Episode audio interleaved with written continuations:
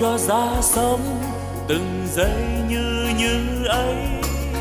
Sống luôn nồng thắm, lòng yêu thương nhân thế. Sống tôi vui sống nguồn tâm luôn sáng trong.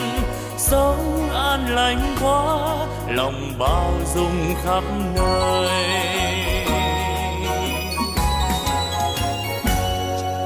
Sống tôi vui sống từng giây yêu thương quá sống tháng sống vì tha nhân nên vui sống. Phút như như ấy làm cho tâm tươi sáng. Cái như như ấy là nguồn tâm sáng soi. La la la la la la la la la la la la la la la la la la la la la la la nếu hay ra thế đời ta luôn luôn mới sống yêu thương mãi từ nay yêu thương mãi sống an vui thế đời ơi ta vui sống sống như như mùa xuân luôn thắm tươi. Sống như xuân mãi, mình đang như như thế. Chính như như đó là quê hương ta sống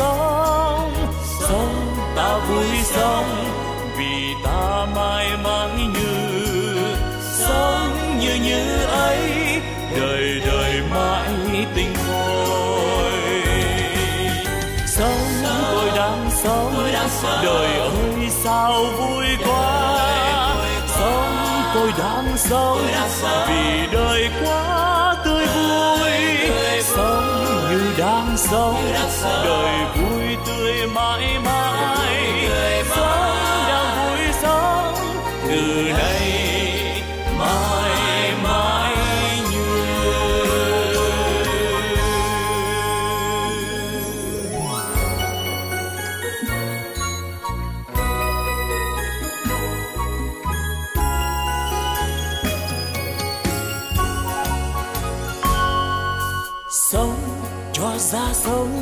từng giây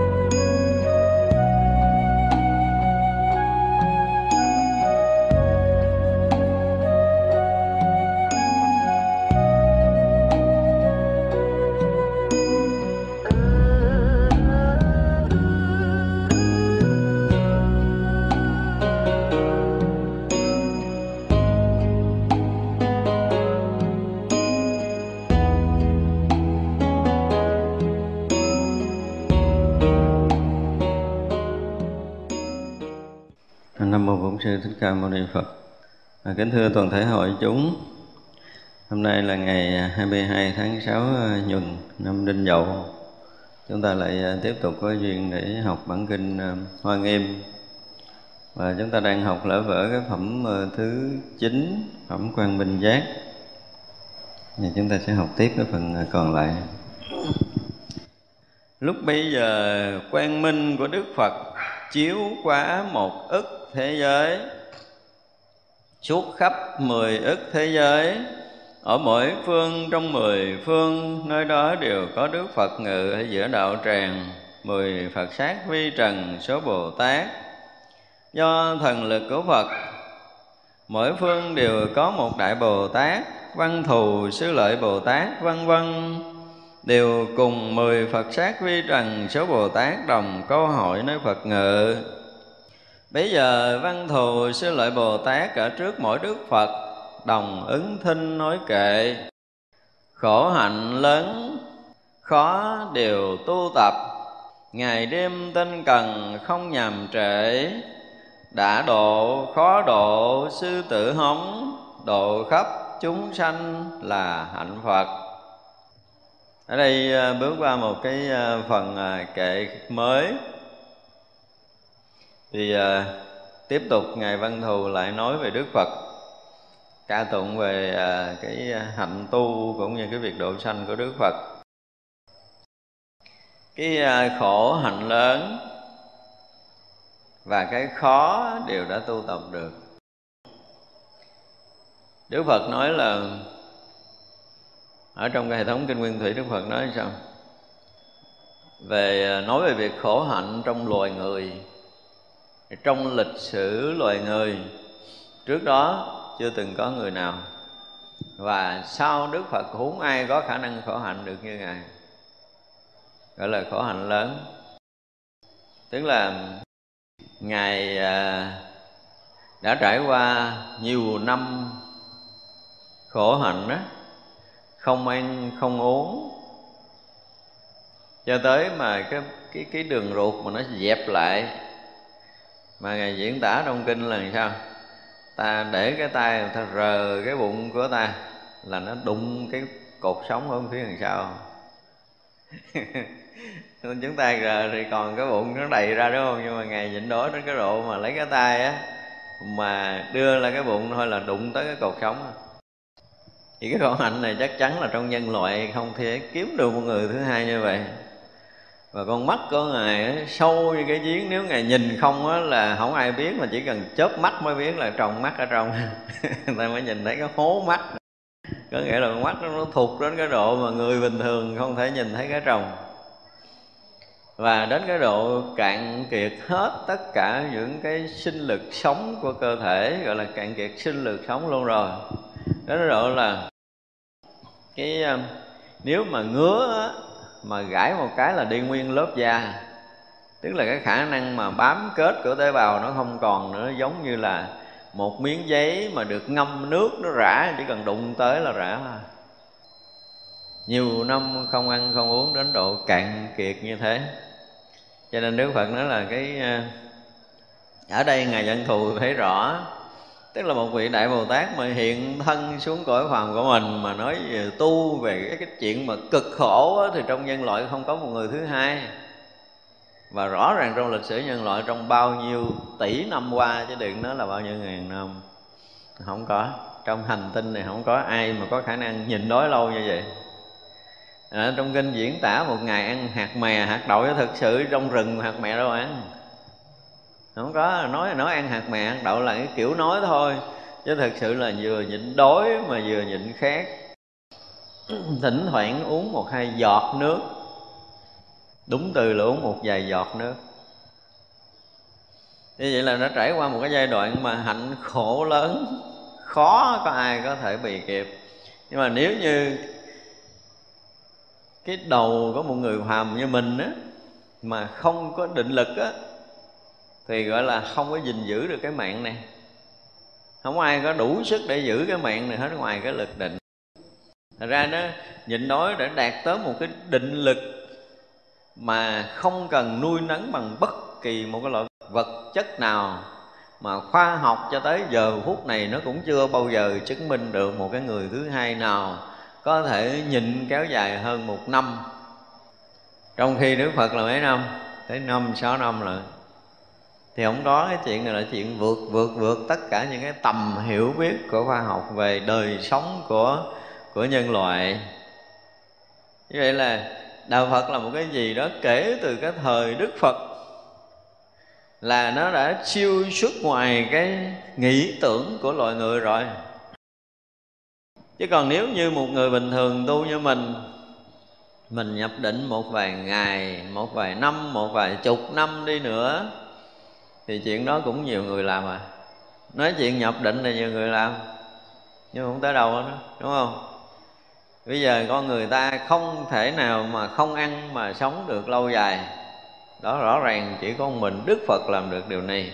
Biết bao nhiêu những người ở trong khổ hạnh lâm họ cũng đã từng làm và họ cũng chết trong đó, thì số không biết bao nhiêu mà kể. Chỉ cần 3 tháng 4 tháng 5 tháng 6 tháng trở lên là chết hàng loạt có, chứ không phải là không, nhưng mà đó là lịch sử nhân loại không muốn ghi hết những cái số liệu đó thôi. Tức là những người mà đứng à, chân con, chân trai chỉ trời, trai chỉ đất thì đó hội chết khô nguyên vậy. Thì đương nhiên là những cái lối tu đó họ cũng nhập được cái định của họ rồi, họ chết luôn trong vòng một vài tháng, một vài năm. Thì cái đó cũng nhiều. Nằm trên tro rồi nằm trên gai rồi à, cắm đầu xuống bật chân lên, trọng ngược gì gì đó thì cũng nhiều lắm, tất cả những cái lối khổ hạnh đó nhưng mà chết trong cái số mà tu khổ hạnh đếm cũng không kể, không hết được. Và cũng có những người cũng đạt được những cái năng lực này, năng lực kia sau giai đoạn tu khổ hạnh nhưng chỉ riêng đức phật của mình. Diêm Thái tử tất đặt ra là nhìn đến cái độ mà rửa gần như là sạch không còn một cái mãi bám nào của bụi trần về thân xác chúng ta phải thấy tới điều này, tức là cơ thể nó trong sạch đến cái độ không còn cái gì để nói nữa. Và được giữ cái mạng đó bằng năng lực của thiền định một cách toàn triệt. Chúng ta phải thấy được tới điều này, chứ không phải là là do nhịn đói mà cơ thể trong sạch nữa, mà cái sự trong sạch và thanh tịnh của năng lực thiền định mới có thể bảo trì và gìn giữ cái một chút thọ mạng của cái thân này và nếu chúng ta học sâu ở trong thiền định của đạo Phật, chúng ta thấy rằng cái định lực này nó muốn cho cơ thể tồn tại bao lâu cũng được. Vì cái khả năng định lực nó vượt ngoài cái tầng của vật chất, thì ngược lại nó sẽ làm chủ được vật chất. Chúng ta nên hiểu điều này. Do vậy mà từ cái chỗ không có thể biến thành có, từ cái chỗ có có thể biến thành không và ở trong năng lực thiền định cao á, thì không sử dụng năng lượng của của vật chất. Do đó không bị tiêu hao với năm tháng ngày giờ không có cung cấp vật chất cho nó. Chúng ta phải hiểu hết những điều này để chúng ta thấy rằng tại sao một người này có thể không ăn lâu dài mà không chết. Nó vì năng lực thiền định đủ để có thể bảo dưỡng, bảo toàn được tất cả những cái năng lực của từng tế bào một của cơ thể của người đó. Phải nói tới năng lực thiền định là một cái gì đó nó siêu vượt ngoài cái vật chất này, nó làm chủ vật chất này để nó gìn giữ vật chất này ở một cái chừng mực nhất định cần thiết phải gìn giữ. Thì như vậy là cái cái việc tu tập của Đức Phật với cái trí tuệ giác ngộ của mình, với cái năng lực trí tuệ của bậc đại Bồ Tát xuống phàm trần này. Thì nếu nói về cái khổ thì trần gian này chưa ai khổ bằng. Đúng không? Với việc tu tập mà nói trần gian này không ai có thể so sánh được một phần ngàn, một phần tỷ cái việc khổ hạnh của đức phật. Nói về là cái phước báo thì lớn lao để mà thụ hưởng ngũ dục lạc này thì cũng chưa có một người nào có thể so sánh ở cái hồi sinh thời, tức là hồi còn trẻ. Và thường thì như trong kinh ờ, tứ thập nhị chương thì giàu sang cầu đạo khó đúng không? Như hồi này chuẩn bị làm vua rồi mà đi tìm đạo là cái chuyện nhân gian không có người thứ hai. Sau này cũng có một vài vị tổ ví dụ như sơ tổ và đạt ma mình là thái tử không? Thì uh, đi cầu đạo giác ngộ thì thường chúng ta hay nói cái việc mà cái người mà gọi là đủ phước để có thể thành phật thành tổ lớn những bậc đại tổ lớn hoặc là thành phật thì đến những cái giai đoạn cuối của cái việc mà hành đạo rồi thì phần nhiều là cái phước đức và trí huệ họ gần như là trọn tròn đầy. Vì vậy mà khi sinh ra ở cái đời cuối trước khi thành Phật đa phần là vua chúa vua quan của các cái triều đại lớn chứ không có thể là người dân thường. Người dân thường thì uh, trí tuệ có phước đức cũng có nhưng mà không viên mãn được. Nó cũng còn khiếm khuyết cái này nó cũng còn khiếm khuyết cái kia. Thì như vậy là ở đây nếu chúng ta nhìn ngược lại nếu vậy thì có nhiều người không biết sẽ đặt câu hỏi là cái người muốn đạt đạo thành Phật rồi phải phải con nhà giàu phải là những người tỷ phú mới có thể tu được người phàm không tu được hay sao? Thế nên không phải như vậy. Nói tới cái mức độ mà trí tuệ và phước báo á, thì chúng ta nói lên cái chuyện khác ví dụ như một cái vị thánh thông thường, vị thánh thông thường chứng quả a la hán đương nhiên là về phước báo thực sự chưa viên mãn giống như đức phật, nhưng mà đủ để có thể cho trời người lễ lại rồi. Thì ở thế gian này tỷ phú là cái cái gì? Không thể nói được so với các vị đó, nhưng mà ở đây chúng ta muốn nói tới cái viên mãn của phước báo là một cái gì nó nó kinh khủng lắm. Nó lớn lao mà cả cái thế gian này không nói được điều nào, một phần rất nhỏ ở trong đó không có nói tỷ phú ở thế gian này, mà nói tới gì? Cái giá trị của một cõi quốc. Ví dụ như giá trị của cái cõi ta bà của mình. Thì được trong kinh Phật tạng, Đức Phật nói, nhà Đức Phật nói là sau khi ta nhập niết bàn, ta để lại đây gì? 500 bạch hào. Để cho sau này đệ tử của ta tu tập được hưởng. Ai bây giờ mà tu theo đạo Phật là được hưởng cái phần phước mà Đức Phật để lại và giá trị của một bạch hào đó là cái gì? Bằng ba cái tam thiên đại thiên thế giới này gom lại. Cõi ta bà mình bao nhiêu vàng bạc châu báu là nó chưa có là cái gì để có thể nói được bằng cái chuyện của bạch hào. Chuyện bạch hào là bằng ba cõi tam thiên đại thiên, cõi dục, cõi cõi dục giới, cõi sắc giới và cõi vô sắc giới mà gom lại chỉ bằng một phần ba của một bạch hào đó thôi. Mà đức phật để lại tới 500 cái bạch hào đó thì chúng ta tưởng tượng là mình tu mấy ngàn năm nay là chưa có xài được một phần tỷ lý thừa, tỷ về cái phước báo mà đức phật để lại nữa. Thì đó mới gọi là phước báo viên mãn. Có nghĩa là chúng ta không có đủ cái trí tuệ để có thể thấu hiểu hết về cái phước và cái trí của đức phật trừ chư đại bồ tát cỡ như ngày ăn thù, thì mới có thể hiểu được ít phần. nói tới ngày dân thù mà dùng cái từ là hiểu được ít phần là chúng ta biết rồi. Cỡ mình thì không có cái, cái cách nào để mình có thể hiểu được. Như vậy là nói cái khổ hạnh lớn cũng vậy. Trong cái loài người của mình hay nói khác hơn là trong tất cả các loài động vật ở trong cõi này chúng ta nói cõi này thôi tại vì cõi này á, là cõi vật chất do nên phải hấp thu vật chất bằng nhiều cách để có thể sống được thì đương nhiên là qua cái ăn, qua cái uống và cái thở. Thở nữa nha, không nói thở là không không thở là chết. Thì vậy là chúng ta ăn để chúng ta được chuyển hóa cái vật chất để để tạo thành máu. Nhưng mà cái dưỡng chất ở trong cái thực phẩm của vật chất là một phần. Nhưng mà cái dưỡng khí nó là một phần, chúng ta phải thấy được nếu một người sống nào thiếu dưỡng khí cũng sẽ chết. Và đức phật cũng như tất cả các vị bồ tát, các vị khổ hạnh và những người tu mà họ biết sử dụng cái không khí, thì họ cũng có thể kéo dài được cái thọ mạng trong lúc không ăn không uống. Nhưng mà ngồi một chỗ thôi nha, chứ không thể đi tới đi lui được. Tại vì khi mà họ ngồi nhập định á, thì nhờ cái định lực trong lúc mà họ ngồi, họ cũng bảo trì được mạng sống thời gian dài. Nhưng mà cái thời đức phật, khi tu khổ hạnh là đi à đi băng rừng vượt suối rừng thiên nước độc chỗ nào cũng tới. Chứ không phải đứng chỗ không phải ngồi một chỗ. Đây là cái khác biệt. Sau đó cũng có một số vị đệ tử đức phật nhập định một vài năm. Nhưng mà ngồi tại chỗ ngồi tại chỗ thì đương nhiên là các vị xử lý trong cái việc thiền định. Ở trong thiền định thì họ có khả năng để có thể uh, gìn giữ cái thọ mạng ở nguyên đó. Vừa khi nhập định họ giữ nguyên cái thân như vậy cho tới khi sức định thì không có, gần như là không có một chút suy xiển nào. Tắt hết tất cả những cái vận hành sinh hoạt của cơ thể để đi vào định. Và không có cái gì, ví dụ như có những cái xác ướp thì xác ướp nó không nói được. Họ sử dụng cái vật chất để ướp, để gìn giữ, để bảo tồn. Thì cái chuyện đó là cái chuyện nhỏ chuyện nhỏ của cái, so với cái người nhập định. Thành ra là chính những cái chỗ này chúng ta mới nói tới cái việc mà để lại cái thân, nhục thân xá lợi. Thời xưa giờ mình hay nói tới cái chỗ này.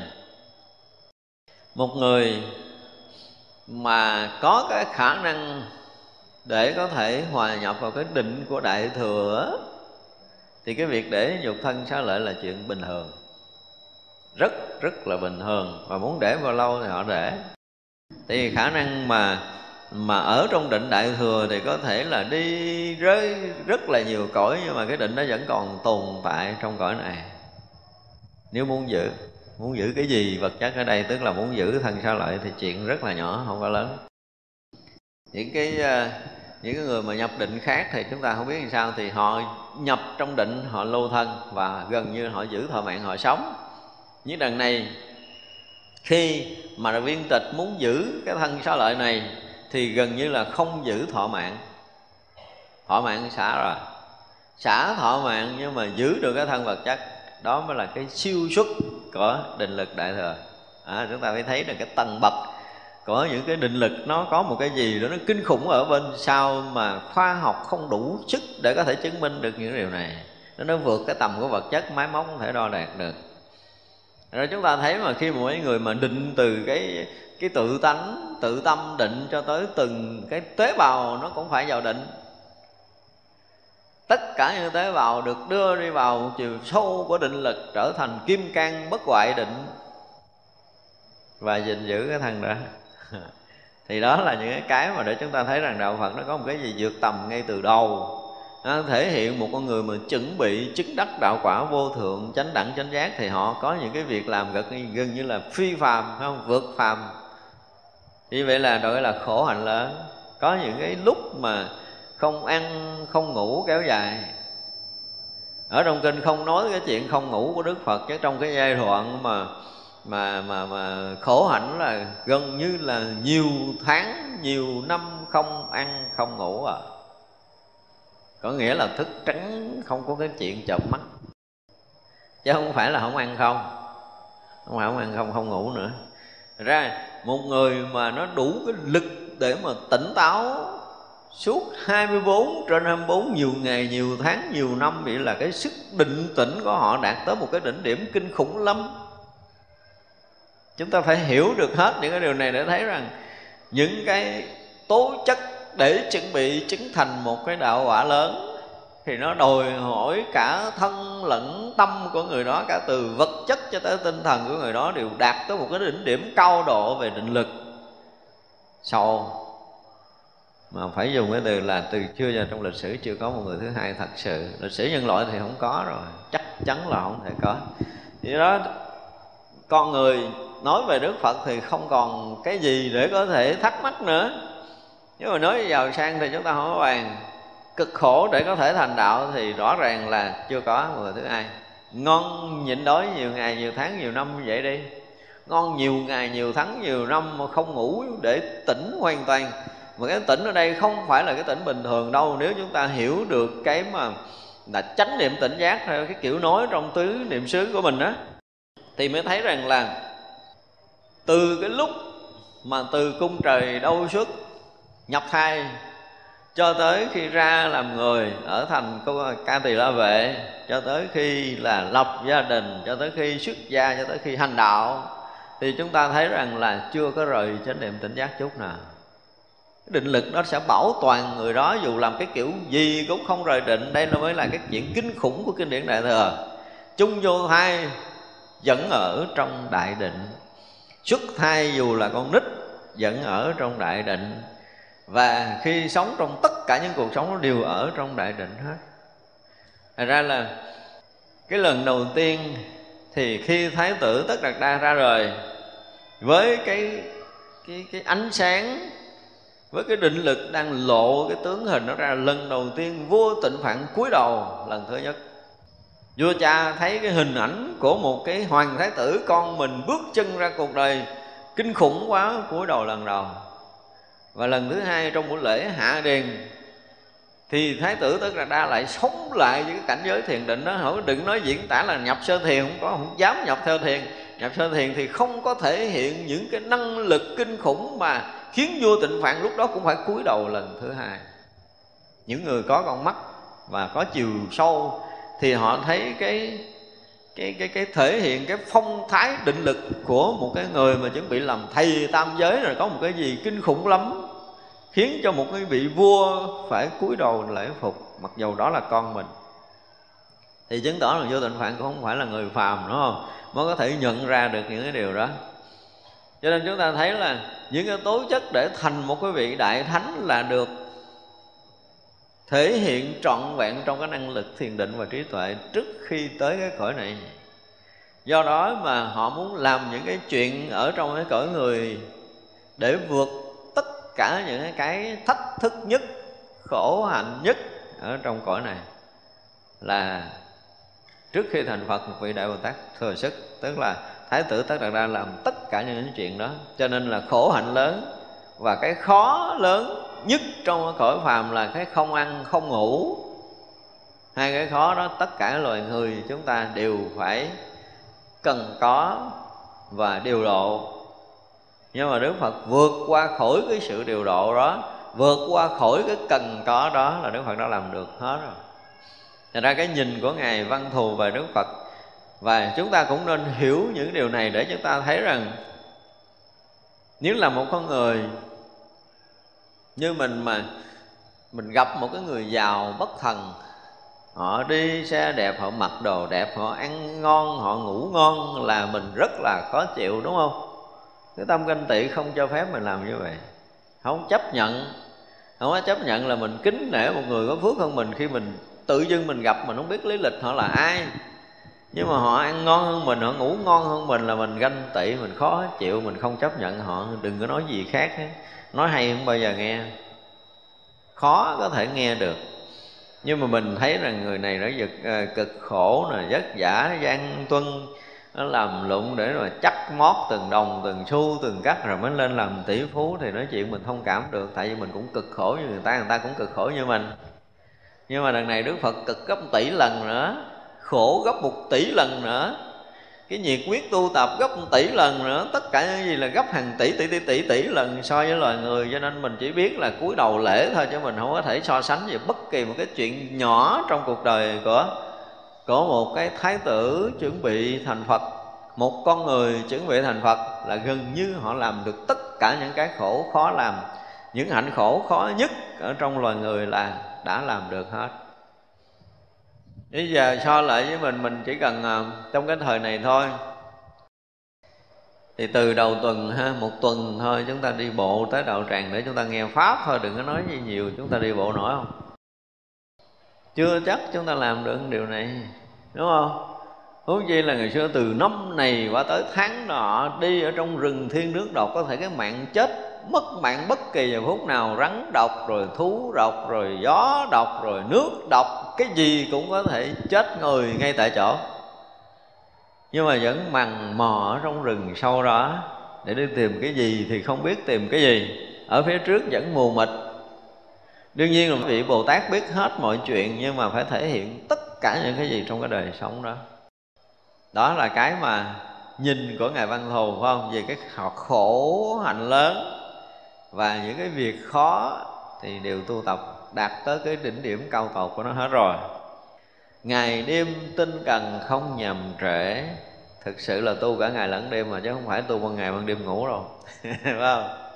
Nhưng mọi người mà tinh tấn tu tập rồi là không có cái chuyện ngày đêm mà gần như với họ là luôn sống trong ánh sáng giác ngộ.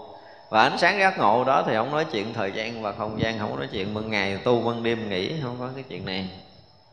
Đó là thời thời khắc khắc đều ở trong đạo, chứ không có rời.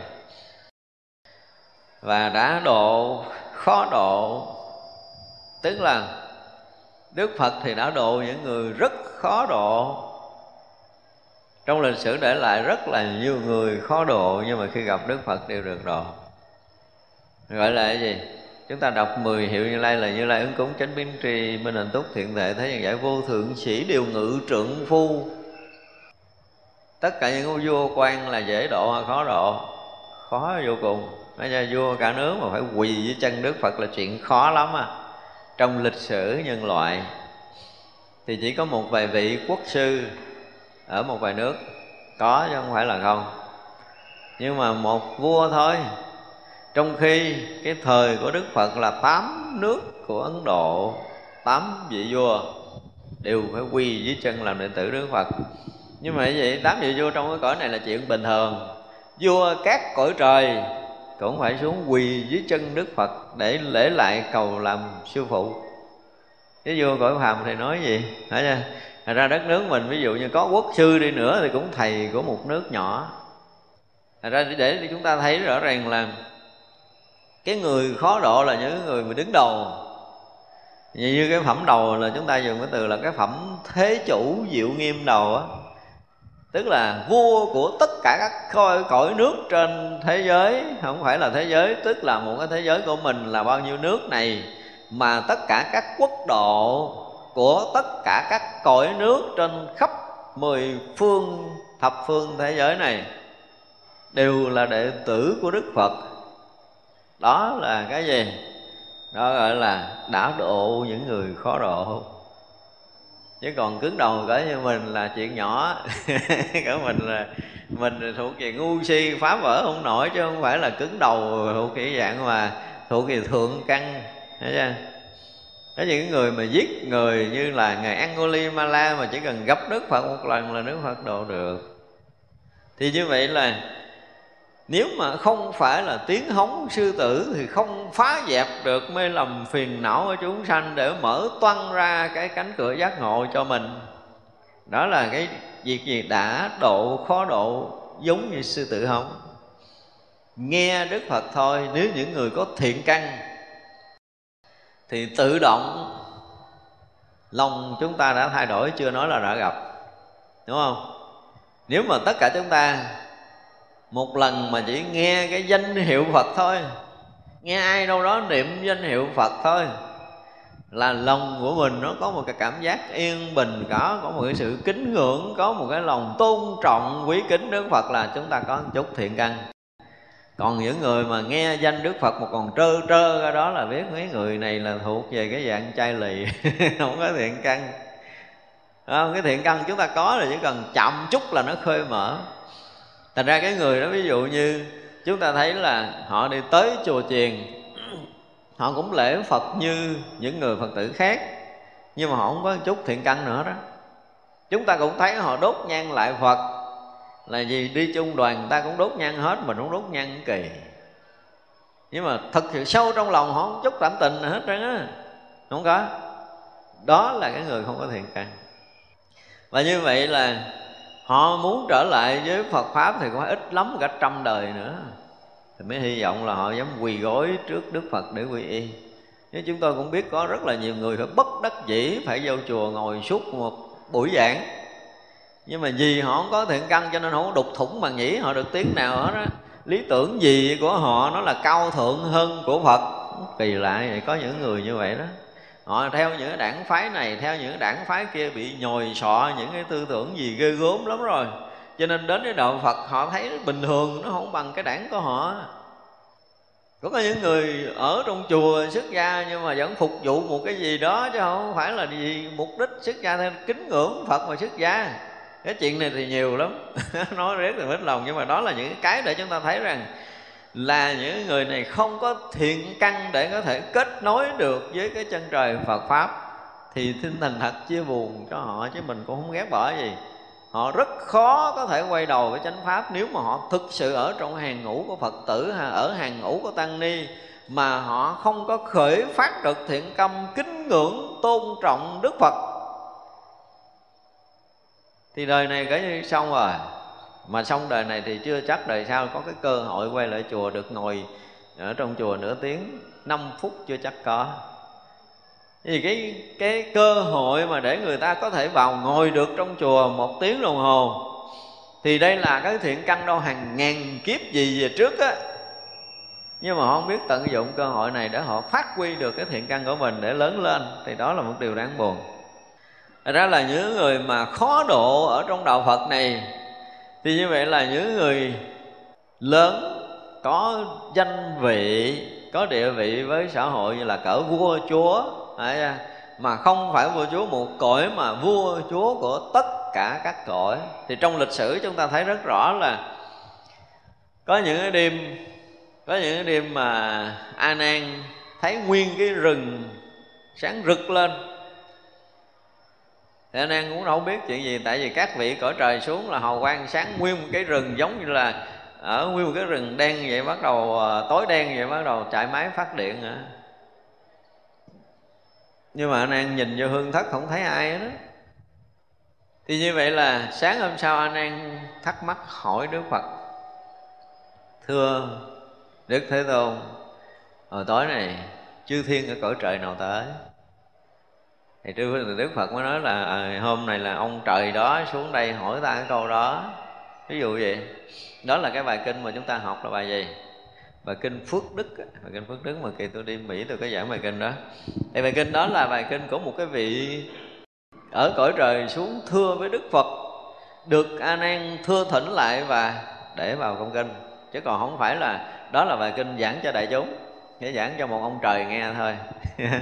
ra ai mà đã nghe cái bài kinh phước đức chúng tôi đã giảng ở mỹ á, thì quý vị đã thấy đó là cái bài kinh rõ ràng là một vị thiên tử tức là một vị cõi trời đi xuống đây hỏi đạo và được ghi lại. Thì như vậy là với cái nhìn của ngài văn thù á là đã độ những người khó độ. Rồi đó là mới nói những người cõi phàm của mình mới nói là những người ở trong tam giới này nhưng mà những người khó độ, những người có những cái trí tuệ lớn hơn, như ví dụ như cỡ ngài văn thù, sư lợi bồ tát, thì cũng khó có thể cúi đầu trước một cái vị nào ngoài đức phật. Tại vì trí tuệ họ đã lớn họ chứng đắc những quả gì rất là cao rồi.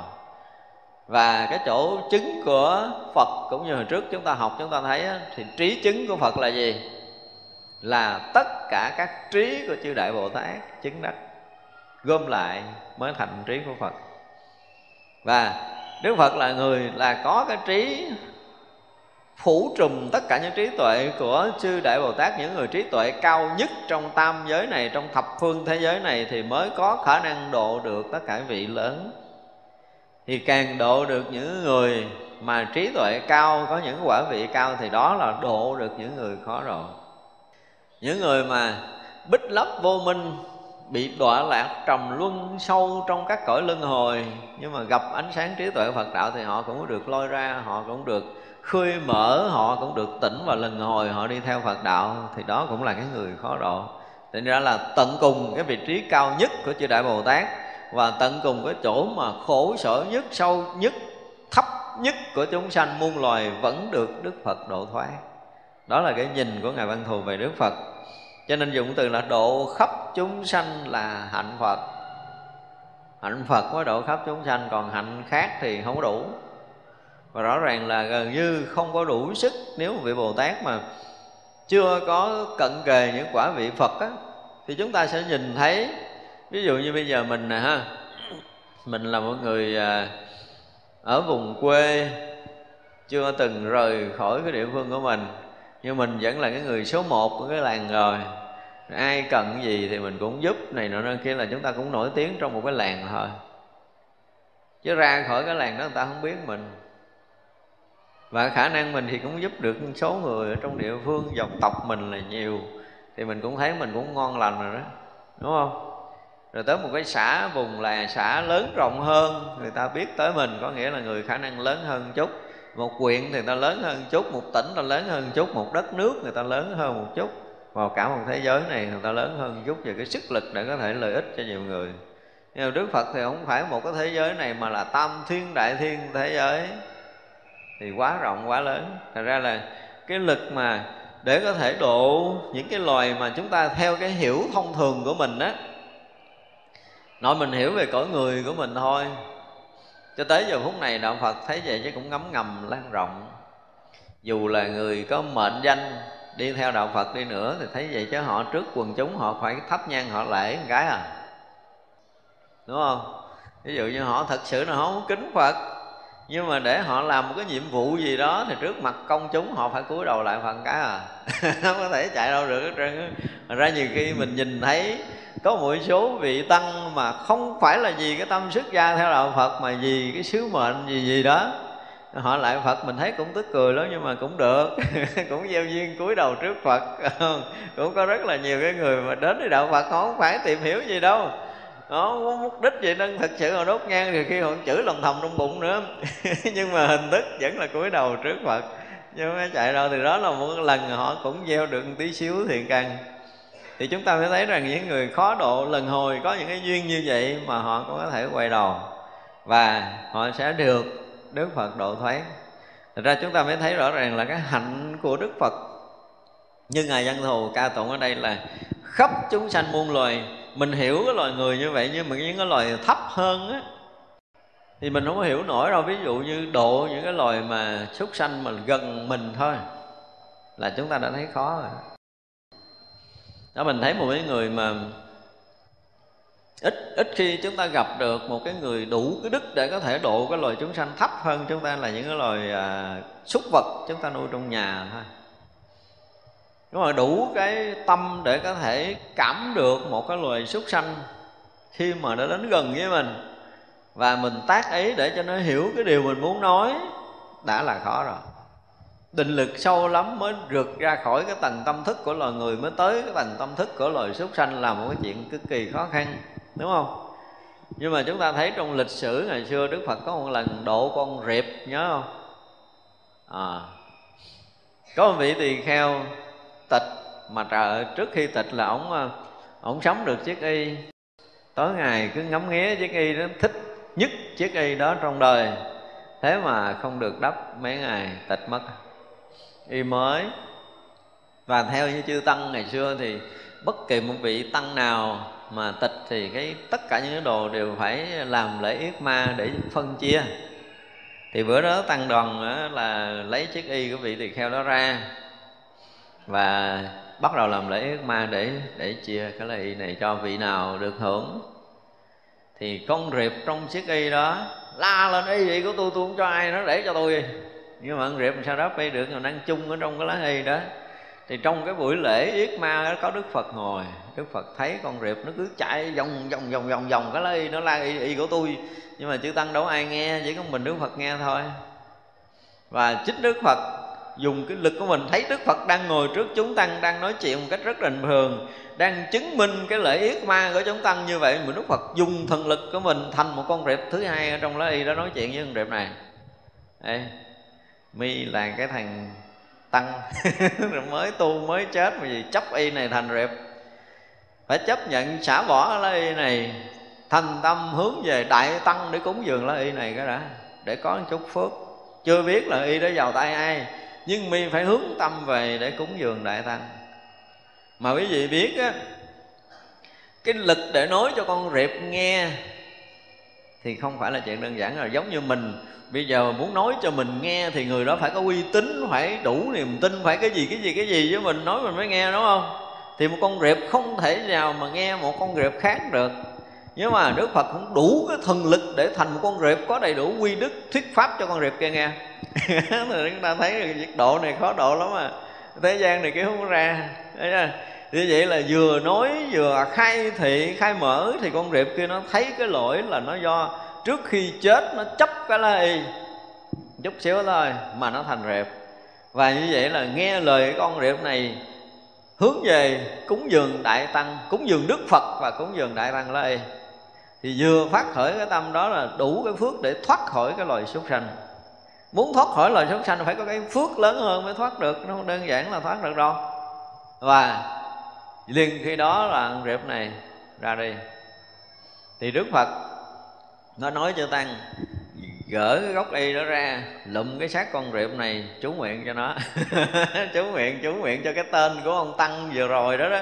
Ông mới vừa tịch mà ông thành con rệp, chú nguyện rồi mới bắt đầu làm cái lễ yến mà là cả chúng tăng chấp tay chú nguyện kỳ siêu cho vị tỳ kheo đó. Xong xuôi rồi thì bắt đầu mới lấy cái xác con rệp để ra, bắt đầu làm lễ mà chia lá y này. Thì vậy là chúng ta thấy rằng trong lịch sử nhân loại, một người thứ hai mà độ loài súc sanh thấp như cái loài con rệp đó là cũng chưa có, đúng không? Không thể kiếm ra được. Cho nên là rõ ràng là cái hạnh phật mới làm được những chuyện này đang là đương đương là một vị phật. Nhưng mà thành cái loài súc sanh rất thấp, đức phật vẫn làm. Và đó là hàng muôn, hàng tỷ cái hạnh làm của đức phật trong cái thời đức phật còn tại thế rồi. Ra chúng ta mới thấy rằng, chúng ta thấy đức phật đang đi trước tăng chúng, đang khất thực trước tăng chúng, đang thuyết pháp trước tăng chúng theo cái hình thức mà cái người phàm có thể thấy được một thân người đang ngồi trước cộng đồng như vậy. Nhưng mà đức phật đi các cõi mà đâu biết đức phật đi tới cõi nào là thuyết pháp như thế nào là gần như chúng ta hoàn toàn không biết nổi những điều này. Cho nên chúng tôi nói là ai mà hiểu nổi một bước chân của đức phật thì người đó là đại thánh rồi. Một bước chân đi của đức phật thôi, ai hiểu hết trở thành đại thánh. Và chỉ có đại thánh mới hiểu hết thôi, chứ còn người phàm thì chịu chết. Người phàm thấy đức phật bước bước chân trên đất, nhưng đâu không phải đâu. Thấy đức phật là thứ lớp khất thực nội cái từ thứ lớp khất thực thôi là chưa ai hiểu hết cái câu thứ lớp khất thực này nữa, chứ đừng nói là hiểu cái chuyện gì xa xôi. Và rõ ràng trong lịch sử nhân loại, nếu mà tìm cái người mà hiểu hết chữ thứ lớp khất thực không thứ lớp khất thực là bốn chữ đó mà ai hiểu hết á, thì chúng ta cũng có thể lễ người đó để cúng dường được rồi đó hiểu không hết đâu. Chúng ta chưa bao giờ đủ cái trí tuệ để có thể hiểu hết về cái chữ thứ lớp khất thực. Nó đức phật đi ngoài đường như vậy thôi. Và bây giờ, hồi xưa giờ mình nói về cái chuyện thứ lớp khất thực nha. Ví dụ như trong các khoảnh khắc này, đức phật sẽ gặp một người thứ nhất trong nhân quả. Thì rõ ràng là cái đức phật sẽ hiện ngay cái người thứ nhất đó, nhưng mà người thứ nhất đó không phải đứng trước mặt đức phật ở cõi phàm này mà người thứ nhất nó đang ở cái cõi địa ngục xa xăm kia kìa. Đối với cõi địa ngục á chứ không phải cõi phàm. Như vậy là đức phật xuất hiện trước họ để nói một cái gì? Để khai phóng khai mở họ họ vượt khỏi cái cõi địa ngục họ sanh về cõi trời. Hoặc là cái người thứ hai đang cõi trời đau lợi á, là giờ này phải gặp đức phật. Hoặc là nguyên một cái cõi trời đau lợi là giờ đó đang gặp đức phật chứ không phải là một người thì đức phật sẽ xuất hiện trước cái pháp hội của cõi trời đạo lợi để thuyết pháp cho chúng trời đau lợi nghe, nhưng mà vẫn thấy đức phật bước một bước ở đây. Đó mới gọi là thứ lớp khất thật kinh khủng như vậy thì như vậy là từng khoảnh khắc một, đức phật phải gặp cõi nào, chứ không phải gặp người nào, gặp người nào là cái chuyện bình thường quá rồi. Đức phật phải tới cõi nào, phải độ bao nhiêu chúng sanh. Ví dụ như trong khoảnh khắc thứ ba, đức phật phải thuyết pháp cho hàng tỷ vị bồ tát nghe. Thì vậy là pháp hội mà hằng hà sa số chư vị bồ tát đã câu hội ở cõi nào đó rồi. Nhưng mà cõi phàm chúng ta mới thấy đức phật bước bước thứ ba thôi. Thì chúng ta đủ sức để có thể hiểu nổi cái gọi là thứ lớp khất thực của đức phật không? Không có, chúng ta không thấy nổi rồi. Còn cái chuyện nhận đồ ăn cũng vậy. Một bước chân đi của đức phật thì chúng ta mới thấy rằng đức phật đã xuất hiện trước hằng hà sa số chúng sanh trong tất cả các cõi để đưa bát ra để nhận tất cả đồ cúng dường của tất cả chúng sanh muôn loài ở khắp pháp giới mười phương. Thì ở đây mới thấy bà già bỏ một nhúm cơm vô bát đức phật. Ở cõi mình thì thấy một bà già đang đứng trước đức phật. Nhưng mà tất cả các cõi khác, tất cả chúng sanh khác cũng thấy mình đang trước mặt đức phật để cúng dường. Đó gọi là thứ lớn khất thực cho nên chúng ta hiểu được cái từ thứ lớp khất thực thôi là nó, nó kinh khủng lắm rồi. Nói tới đạo phật là một cái gì đó mà cái đầu con người thì không thể nào mà hiểu hết được những cái hành động rất nhỏ của đức phật. Thấy đức phật ngồi đây bóc miếng cơm bỏ vô miệng nhưng mà đức phật đang thuyết pháp cho hằng hà sa số các cõi nước khắp thập phương thế giới kìa nhưng mà ở đây chúng sanh vẫn quỳ thấy đức phật thọ miếng cơm của mình. Đúng không? Rồi sướng quá trời quá đất được, bỏ miếng cơm vô bát đức phật rồi được đức phật bóc ăn, đó là cái chuyện. Phải nói là nhìn theo cái nhìn của người phàm thôi. Chứ còn đức phật mà, khi mà mình bỏ được hạt cơm vô bát đức phật á, chúng ta mới thấy rằng với cái từ tâm của đức phật, và đức phật muốn làm lớn cái phước người này thì ngoài cái việc đức phật đã chứng minh chú nguyện thì tất cả hạt cơm nó đã đến thập phương thế giới để cho hàng hà số chúng sanh khác được nương nhờ nữa rồi được no đủ với cái miếng cơm mà được rớt trong cái bát đức phật. À, vừa nhận ở đây là bố thí khắp chúng sanh muôn loài liền kinh khủng như vậy chứ không phải là đức phật nhận cơm nữa ăn hột này rồi, ở người này bỏ nhúm này kia, bỏ nhúm cơm kia để nó đầy cái bát rồi đức phật, đầy cái bát. Đức phật mới tới gốc cây, đức phật mới ngồi ăn chuyện chuyện của phàm phu thấy. Nhưng mà cái đấy của thánh là trời, nó kinh khủng lắm. Cho nên là không thể nói gì về đức phật về tất cả những cái việc làm. Không ai đủ sức có thể hiểu được một hạnh nhỏ đức phật đang có mặt ở trong trần gian này, ở trong tâm giới này. Đó là cái việc mà gọi là hạnh phật đó tức là độ khắp chúng sanh, độ trong tất cả các tình huống. Ví dụ như tới cái duyên á, cái giờ phút đó mình là cái người đang say ngủ. Nhưng mà đức phật thấy nhân quả là hàng này có thể tỉnh giấc, để có thể theo đạo được rồi nè. Nói vậy đó. Thì giờ cho mình nằm mộng gặp phật. Ví dụ vậy đi. Thì vậy là trong lúc đó đức phật đang ngồi thuyết pháp chúng tăng đang thấy đức phật đang ngồi thuyết pháp, mà đức phật đang lại khiều đầu cái thằng ngủ ở cách đây mấy cõi nước bên kia kìa. Chứ không phải là trong cõi người. Thì vậy là lúc đó đức phật thức tỉnh để cho họ quay trở lại với chánh pháp. Nhưng mà chúng ta vẫn thấy đức phật đang thuyết pháp ở đây. Thấy đức phật đang đi kinh hành, thấy đức phật đang đi khất thực. Đó là một cái nhìn mà của cõi mình đó, cõi cõi người mình thì nhìn nó hạn hẹp như vậy chứ còn nếu mà mở rộng ra để nhìn về một cái khoảnh khắc hiện hữu của một đức phật thì chúng ta không đủ cái sức để có thể nói hết được trong một đời. Một khoảnh khắc rất nhỏ trong một sát na tâm rất nhỏ thôi. Cho nên cái việc mà đã thành phật hoặc là thành các vị đại bồ tát là cái phước của họ không nói lường được. Chúng ta không có đủ sức để có thể nói hết được những gì những gì mà đang hiện hữu trong đời sống của đức phật, không nói hết được đâu. Thấy hiện thân là xuất gia rồi tu hành khổ hạnh, đó là cái cách nói, cách nhìn của cái cõi này. Nhưng mà cõi này không thể nào vượt hơn những cái điều đó được. Bằng còn không có đó chưa? Không thể nào mà đủ sức để có thể hiểu được những hành động đó. Chúng sanh lưu chuyển biển ái dục, vô minh che đậy, rất khổ ngặt chí nhân dũng mãnh đều dứt trừ thệ nguyện như vậy là hạnh phật. Nó hồi còn là một chúng sanh, tu hành lúc mà còn luân chuyển trong sinh tử, trong ái dục. Vị vô minh che đậy, khổ não vô cùng thấy chưa nhưng mà cái trí rất là dũng mãnh và dứt trừ được tất cả những đấm nhiễm ở trong bể ái này phá vỡ tất cả vô minh che đậy, vượt hết tất cả những khổ ngặt trong tam giới này để chứng thành Phật quả. Đồng thời, cái hạnh của Phật cũng độ tất cả chúng sanh còn đang nhiễm trong biển ái dục, gợi cho họ những ý chí để phá vỡ cái sinh tử luân hồi. Thì cái hạnh đó là hạnh của Phật. Ở đây ngài dẫn thù kể ra cái cách độ của Đức Phật, chúng sanh nó sâu, nó nặng cỡ nào nó chìm ở trong biển ái ra làm sao? Và Đức Phật đã làm tất cả những cái gì để cứu thoát. Thì cái hạnh đó là cái hạnh của Phật, chứ không phải hạnh người phàm có thể làm được. Thế gian phóng vật sai ngũ dục, phân biệt sai lầm chịu những khổ. Phụng hành Phật giáo đều nhiếp tâm, nguyện độ chúng sanh là hạnh Phật. Rồi tới, cái này thì mình có ờ, gọi là gì? Có dự phần hay dự phần thế gian phóng vật sai ngũ dục. Mình có không? Phóng vật là cái gì? Tâm mình luôn luôn cái gì? Đi hướng ngoại, đi theo ngoại cảnh, đi theo vật dục và chìm đắm trong cái tài sắc danh thực thùy. Mình có chìm trong đó không? Không có chìm nhưng mà ra chưa được.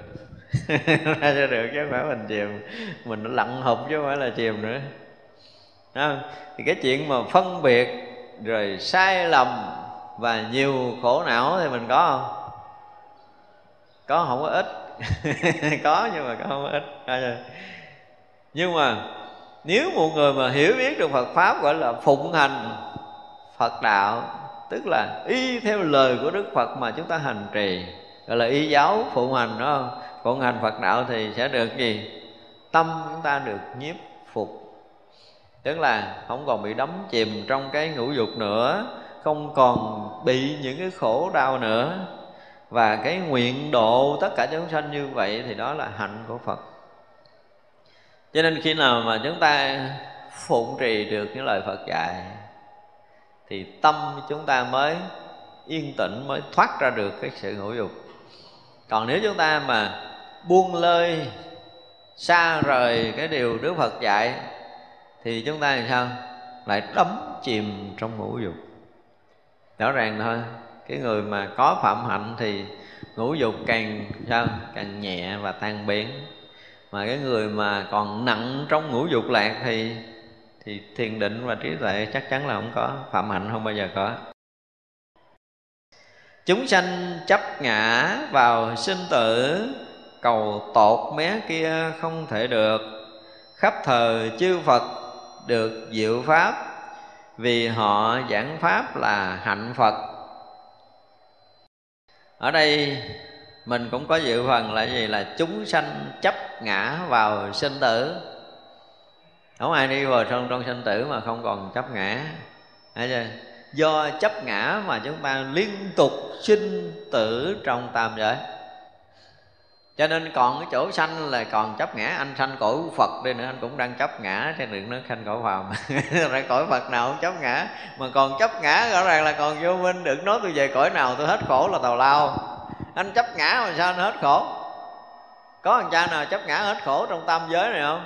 Không có. Cho nên anh chấp ngã để anh sanh về cõi kia. Anh làm sao được? Anh phá ngã để sanh vào cõi phật.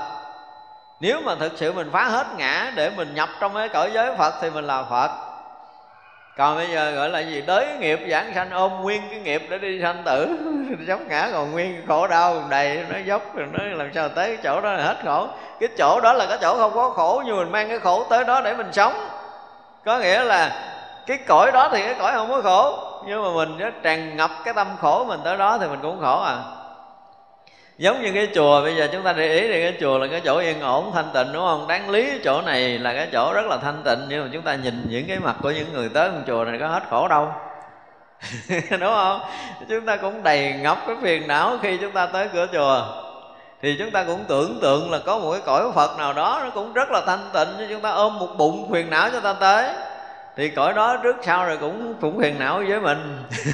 Cõi đó trước sau cũng phiền não như mình đó không khác gì đó ra chúng ta đem đem cái tâm phàm của mình mà tới cõi thanh tịnh thì cõi thanh tịnh nó cũng bị phàm tâm mình thấy bằng kiểu phàm. Nếu nhiều khi mình á, cái tâm vẫn đục của mình mình nhìn một cái tượng phật thôi, nó đừng nói nhìn chuyện khác. Chuyện hồi mình cũng nhìn ra, hồi ông phật này cũng đẹp trai ghê đúng không? Rồi mình đẹp, mà không phải đẹp theo cái kiểu thánh thiện. Mình hiểu thánh gì đâu mà mình hiểu cái nét đẹp của một vị thánh, đúng không? Cho nên mình ngồi mà ngắm ngắm tượng phật, hồi có mình thấy, trời phật đẹp trai dễ sợ ai tạc tượng phật đẹp quá à. đẹp gì? Đẹp theo kiểu phàm phu.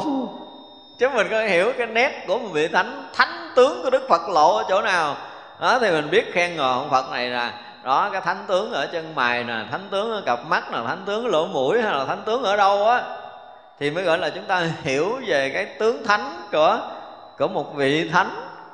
Nhưng mà mình nhìn đức phật hồi cũng đẹp mình cũng khen đẹp như tất cả những người khác khen đẹp, đúng không? Nhưng mà cái đẹp của mình là do mình đã nhiễm cái sắc đẹp của thế gian. Mình thấy như vậy, nó là đẹp theo cái kiểu ái nhiễm của mình. Thì mình nhìn đức phật cũng đẹp theo cái kiểu đó. Chứ làm sao mình thoát ra cái kiểu đẹp của đức phật khác cái ái nhiễm của mình? Chúng ta chưa có nhìn ra kiểu này. Đó thì vậy là nó tâm phàm của mình, vẫn làm cho cái thánh thiện nó thành phàm. Cho nên mình nhìn nó có đôi lúc á đương nhiên là trong cái hàng ngũ của những người xuất gia cũng có những người rất là thanh tịnh. Cũng có những người không thanh tịnh chứ không phải là không có. Nhưng mà mình nhìn mấy người đó qua cái cặp mắt của mình thì sao? Tất cả người đó đều cũng giống giống giống giống theo cái kiểu nhìn của mình hết á. Đúng không? Ông này cũng được, cái này chứ cái này không được đâu. Ví dụ vậy là để kiểu phân biệt của mình, kiểu hiểu biết đúng sai và hay dở trong cái kiến thức của mình chứ mình đâu có để người ta ra ngoài đó đâu. Nhưng mà thật sự người ta ở ngoài cái tầm kiến thức của mình rồi.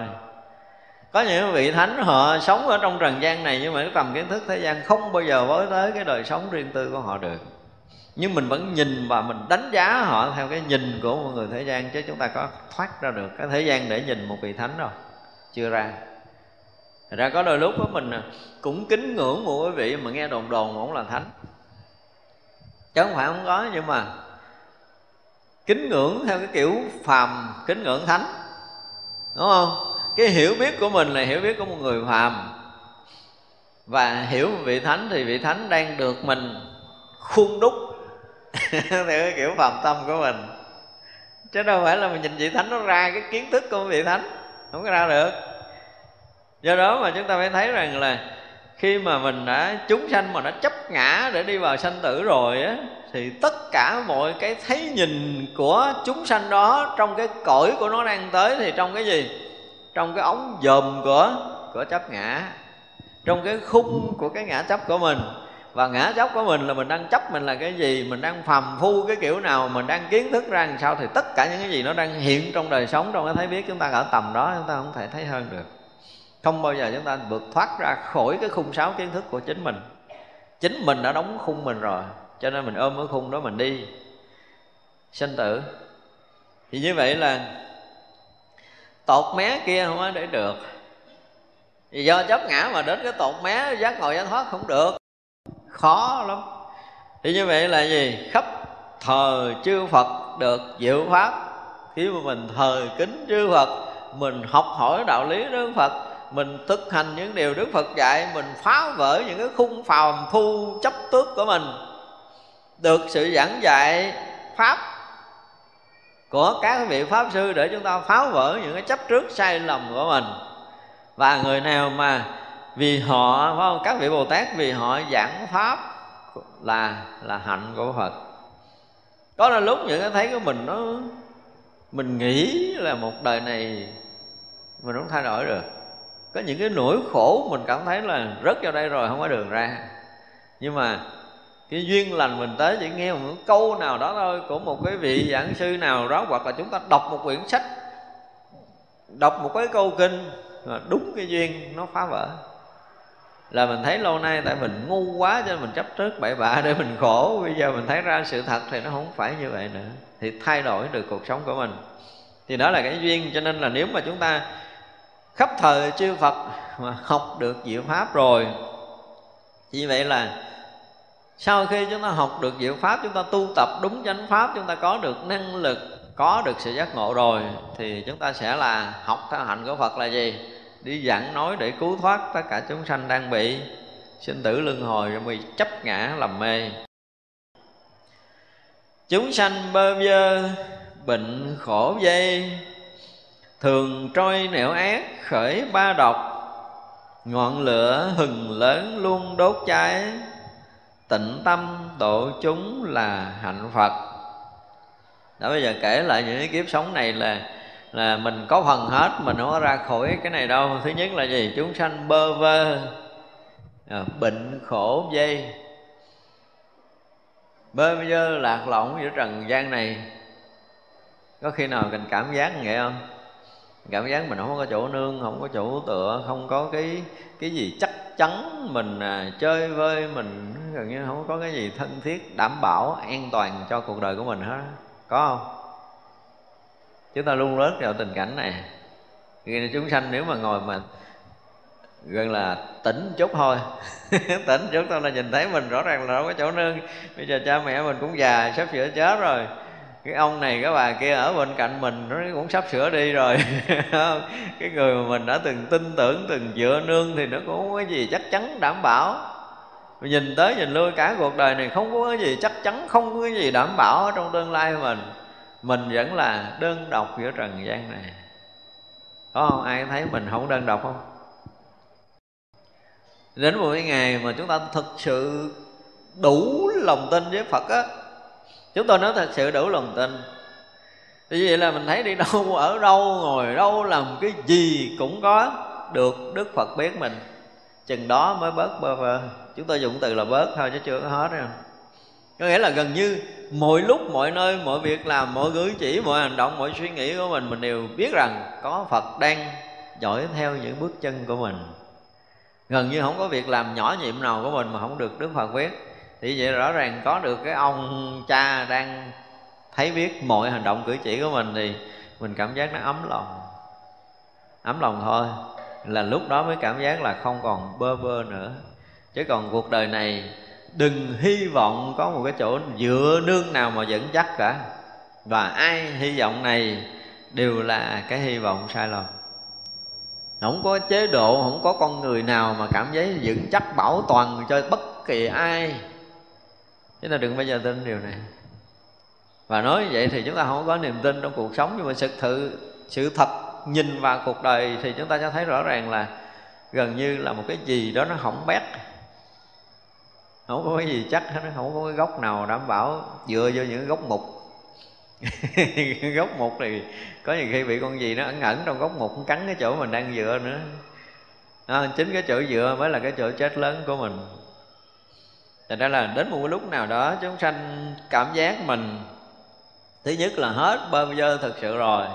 Chúng ta có một cái chỗ nương tựa tinh thần vững chắc đó là Tam Bảo rồi Thì gọi là bớt bơ vơ một chút. Từ cái cõi sống hiện tại của mình cho tới khi mình bỏ cái thân mạng này mình thấy mình vẫn ở trong ngôi nhà tam bảo đó thì tới chừng đó mới thấy ngon. Để cho bây giờ thì mình thấy á, trong cuộc sống bình thường mình vẫn còn đi vẫn còn đứng vẫn còn sinh hoạt theo cái kiểu đời sống của đời người thì mình đã có nương tựa tam bảo rồi. Đương nhiên là tinh thần chúng ta có được cái chỗ nương. Nhưng chúng ta có đảm bảo được là sau khi chúng ta bỏ cái thân mạng này, chúng ta được sống trong ngôi nhà tam bảo tiếp tục nữa hay không? Nếu được, cái này nữa là coi như chúng ta vững vàng á. Ở đây chúng ta vẫn như vậy chưa? Chắc chắn là khi mình chết mà vẫn còn ở trong ngôi nhà tam bảo mình không có rời không? Có không? Tôi nói, ngay cả những cái vị xuất gia chưa đủ cái lòng tin này. Hả chưa? Nhưng mà nếu chúng ta không có cái này, rõ ràng chúng ta còn bơ vơ thiệt á nha. Chứ biết chết đi đâu về đâu, Cái là điều rất là nguy hiểm. Đúng không? không biết mình ngã ra cái mình đi đâu về đâu mà không nguy hiểm, thì được không ai bảo toàn được cái gì sau khi chúng ta chết. Và đừng bao giờ chờ ai bảo toàn mà phải chính mình ký giấy bảo toàn cho mình thì mình mới cảm giác là ở à, tôi sống vậy tôi biết đang vậy dạng chút nữa như thế nào tôi biết. Thì cảm giác bao giờ đó mới không có. Còn nếu không chúng ta nghiệm sâu lại những người mà hiện tại đang sống trong cái sự bao bọc của gia đình của dòng tộc của một cái gì gì, gì đó thì quý vị nên nghiệm kỹ lại đi. Rõ ràng nó là một cái gì đó nó không có chắc. Và đừng bao giờ ý lại những điều này vì khi mà nó, cái chỗ dựa chúng ta nó mất rồi một cái là chúng ta sẽ chới giới. Và lúc đó là lúc nguy khốn hơn. Cho nên ngay từ giờ phút này, tất cả chúng ta đều phải tập đứng trên bàn chân của mình. Và đứng thẳng, không thèm dựa nữa. Ngồi thẳng đừng có dựa nữa. Chứ dựa cái chừng nó gãy ghế cái mình cũng té không? Chúng ta phải làm sao mà thực sự giữa cuộc đời này chúng ta không có còn nương tựa với bất kỳ một điều gì mà chúng ta đứng vững được thì chừng đó chúng ta mới cảm giác một chút an toàn cho mình. Nhưng mà ai dám sống được như vậy? Ai đủ lực có thể sống được những điều như thế này? Nếu như ngay trong cuộc đời này chúng ta không vững, thì cái khi mà bỏ cuộc sống này chúng ta hoàn toàn mất chỗ đứng thiệt á. Chúng ta sẽ bị nghiệp nó cuốn mình đi. Còn ngay đây mình cảm giác mình vững lắm rồi. Kiểu gì mình cũng có thể vững cả nhà, ví dụ, bây giờ chúng ta đang sống ở trong nhà, đang sống trong chùa, đang sống một cái nơi chỗ mà chúng ta cảm giác rất là yên bình. Và chỗ này mình có thể là yên ổn để tu tập được. Nhưng mà lỡ như chúng ta ngủ thức dậy chỗ này nó hoàn toàn biến mất rồi. Chúng ta bị rớt vào một cái hoàn cảnh mới, xa lạ. Nơi ăn chốn ở hoàn toàn không có. Thì sao? Chúng ta dao động bất an không? Nếu chúng ta bị bất an thì biết rằng đời sống này mình không có vững. Mình phải đặt mình vào những cái tình huống đó. Thấy chưa? Lỡ như mình không biết tiếng gì được bị bóc đây quăng qua tới châu Phi là không biết gì hết. Sinh hoạt, ăn uống gì gì đó mình hoàn toàn xa lạ hết. Thì lúc đó mình có quan mang hay không? Cõi người thôi chưa nói là cái cõi khác. Chúng ta sẽ tới những cái vùng Những cái nơi mà chúng ta sinh hoạt sống hoàn toàn xa lạ với chính mình. Thì lúc đó mình sao? Ra chúng ta thấy có nhiều người nói thì à, rất là ngon lành, nhưng mà thay đổi môi trường sống là họ bị trao đảo. Không phải. Chúng ta có đầy đủ cơ sở vật chất, đầy đủ những cái sinh hoạt của mình như bây giờ. Thì bây giờ bất thần tất cả những cái đang có của mình mất hết, mình trắng tay một cách hoàn toàn, mình bị xua đuổi khỏi những cái nơi mình đang sống yên ổn. Mình rớt vào cái tình huống hoàn toàn không có cái gì vững vàng ở một cái phút nữa, chứ đừng nói là một ngày nữa thì chúng ta làm sao?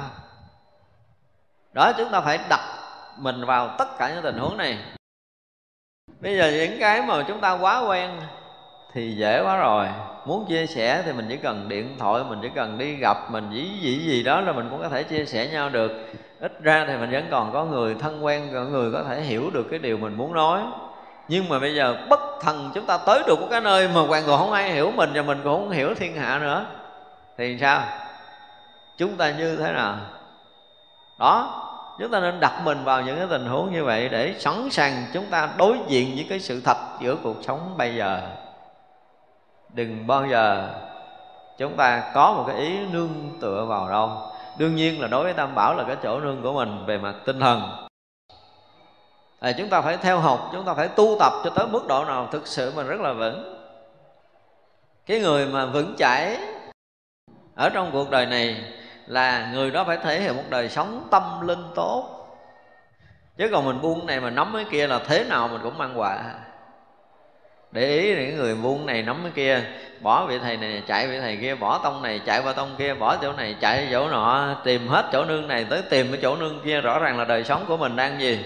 Đang bị bấp bên bấp bên cho nên chúng ta khi mà đi theo học phật rồi á nếu chúng ta thấy rõ ràng là con đường đi đến đát ngộ giải thoát của đạo phật nó là một cái gì đó đúng đắn rồi, khi mà chúng ta đã xác lập được cái định hướng của mình trong cuộc đời này, chúng ta nhất định phải đi theo con đường giác ngộ giải thoát này từ đây cho tới vạn kiếp về sau chứ không phải nói một đời này.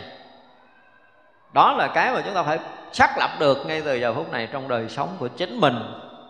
Và chúng ta sẵn sàng dấn bước trên con đường này phải trả bao nhiêu cái giá sinh mạng nữa là cái này không thay đổi chúng ta phải có được cái này thì mới gọi là thoát khỏi cái cái bơ vơ.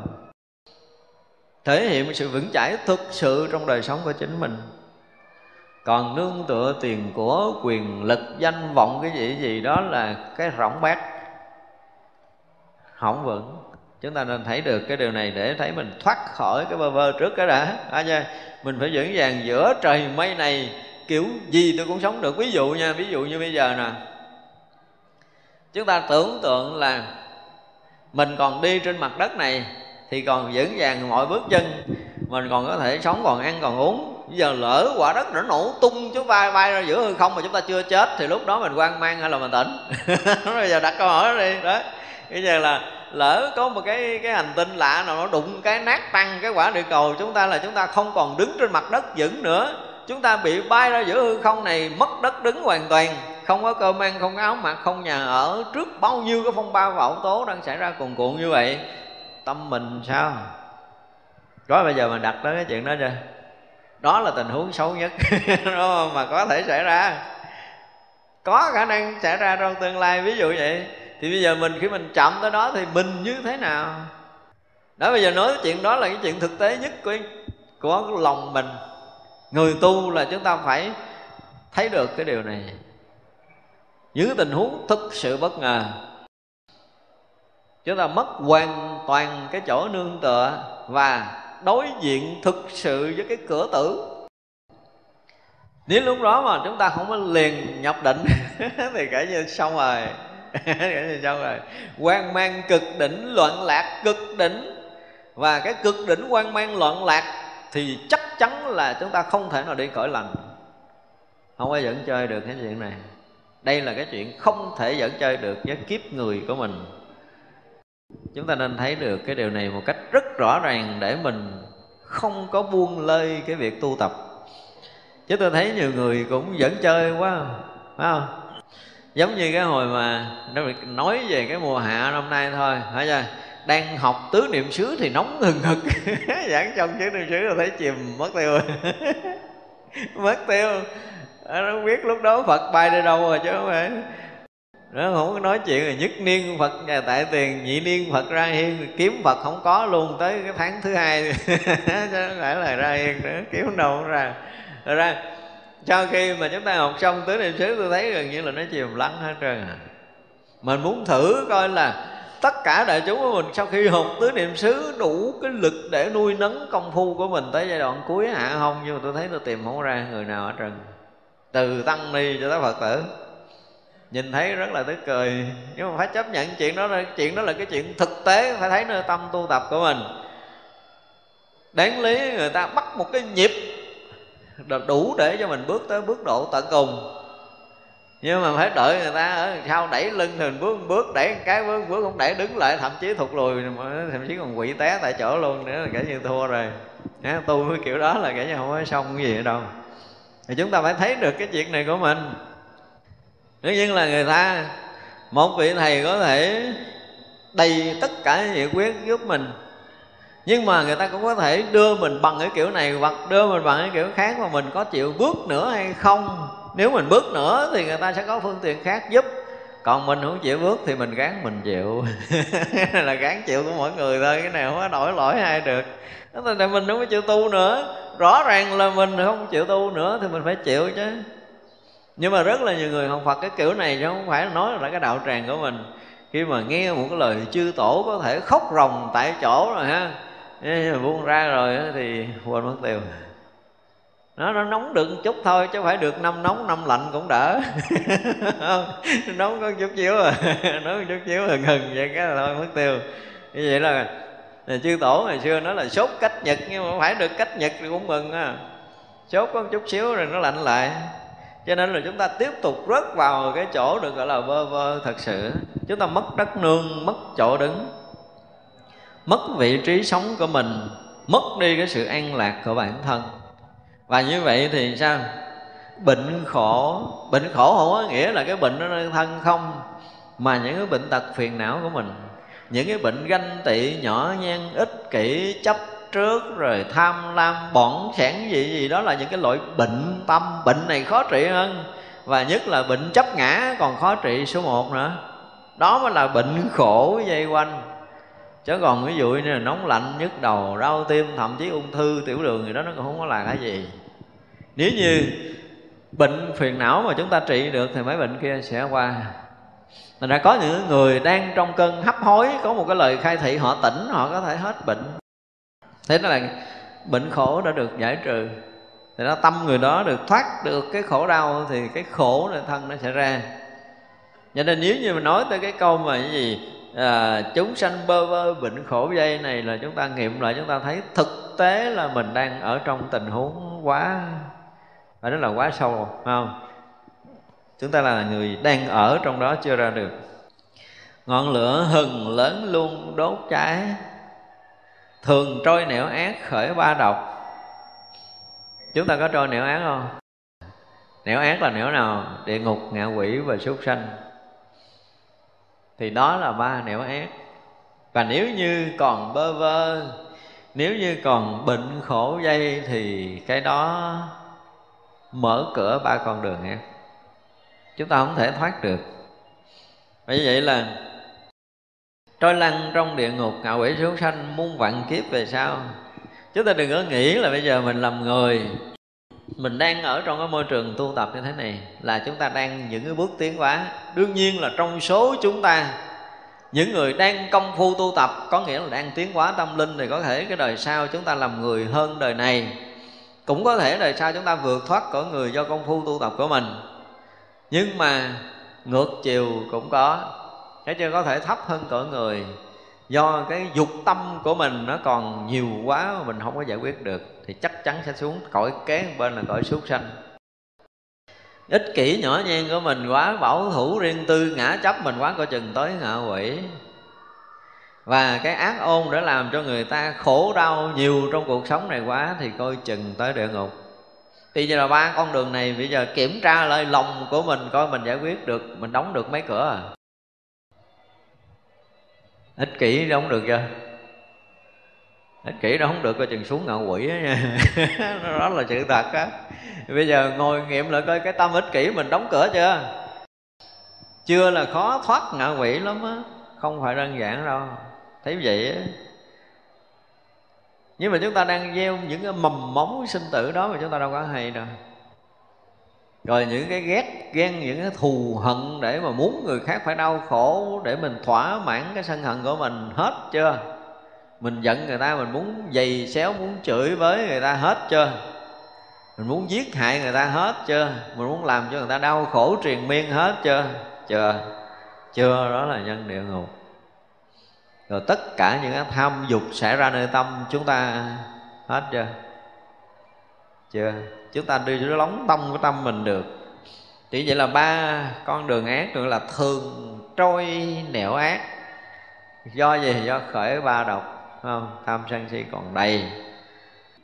Bây giờ mình là ông gì, bà gì không biết, nhưng mà tham tâm còn để thực hiện cái tham tâm, để thỏa mãn cái lòng tham mình thì người khác sẽ đau khổ.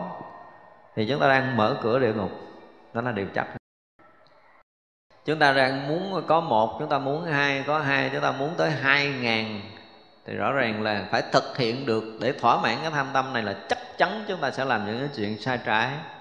Hiếm có người nào mà thực hiện được cái ước muốn của mình trong cuộc đời này với đầy cái thiện tâm hiếm lắm, tại vì cái người này gọi là cái thiện căn của họ quá lớn, họ không bị phá vỡ. Cho nên tất cả những cái việc làm của họ, dù nhỏ hay là lớn cỡ nào đi nữa, họ cũng gói gọn trong cái thiện tâm của mình. Còn lại cái thiện căn chúng ta không đủ. Một chút lòng tham đủ để chúng ta phá vỡ thiện căn của mình rồi. Đó là điều mà chúng ta phải thấy, cho nên là thường trôi nẻo ác ở ba độc không? Đó là cái khó tránh của tâm người trong cái thời nay. bất kể người đó là ai, nếu còn khởi ba cái độc này thì chắc chắn là mở cửa ba con đường ác ngọn lửa hừng lớn luôn, đốt cháy. Lửa này là gì? Trong kinh thường dùng cái từ ngọn lửa vô thường, luôn luôn đốt cháy, nó luôn luôn thiêu rụi hết mọi cái. Và với tất cả cái lửa lòng tham sân của mình nó cũng thiêu rụi hằng hà rừng công đức của mình. Đó, lửa này mới là lửa đáng sợ. Chúng ta có thể vì lòng tham mà không thực hiện được chúng ta có thể giận thậm chí cả giận phật. Có những cái điều có những cái người mà chúng tôi gặp hồi trước chúng tôi kể đó khi họ gặp đây là một cái chuyện mà rất là thực đó nha à. cái giai đoạn mà chúng tôi gần à, xây dựng đang đang xây dựng chứ không phải là gần đang xây dựng khởi công xây dựng chùa này. Có những người tới đây là phát nguyện là gần như cúng hết tất cả công trình của mình. Nhưng mà với điều kiện là phù hộ cho họ thắng được một cái cuộc làm ăn lớn. Nó gặp chúng ta mấy lần để nói chuyện. À, chuẩn bị mà khai thác một cái kho vàng kinh kinh khủng nào ở đâu đó gốm lắm. Số tiền là không thể đếm được, cho nên là rất một phần lẻ là đủ xây tám chục cái chùa của mình lận. Nói chuyện nghe là như là lấy tiền đâu từ cõi trời xuống chứ không phải cõi phạm mình gì. Thì tới lui cũng năm bảy lần.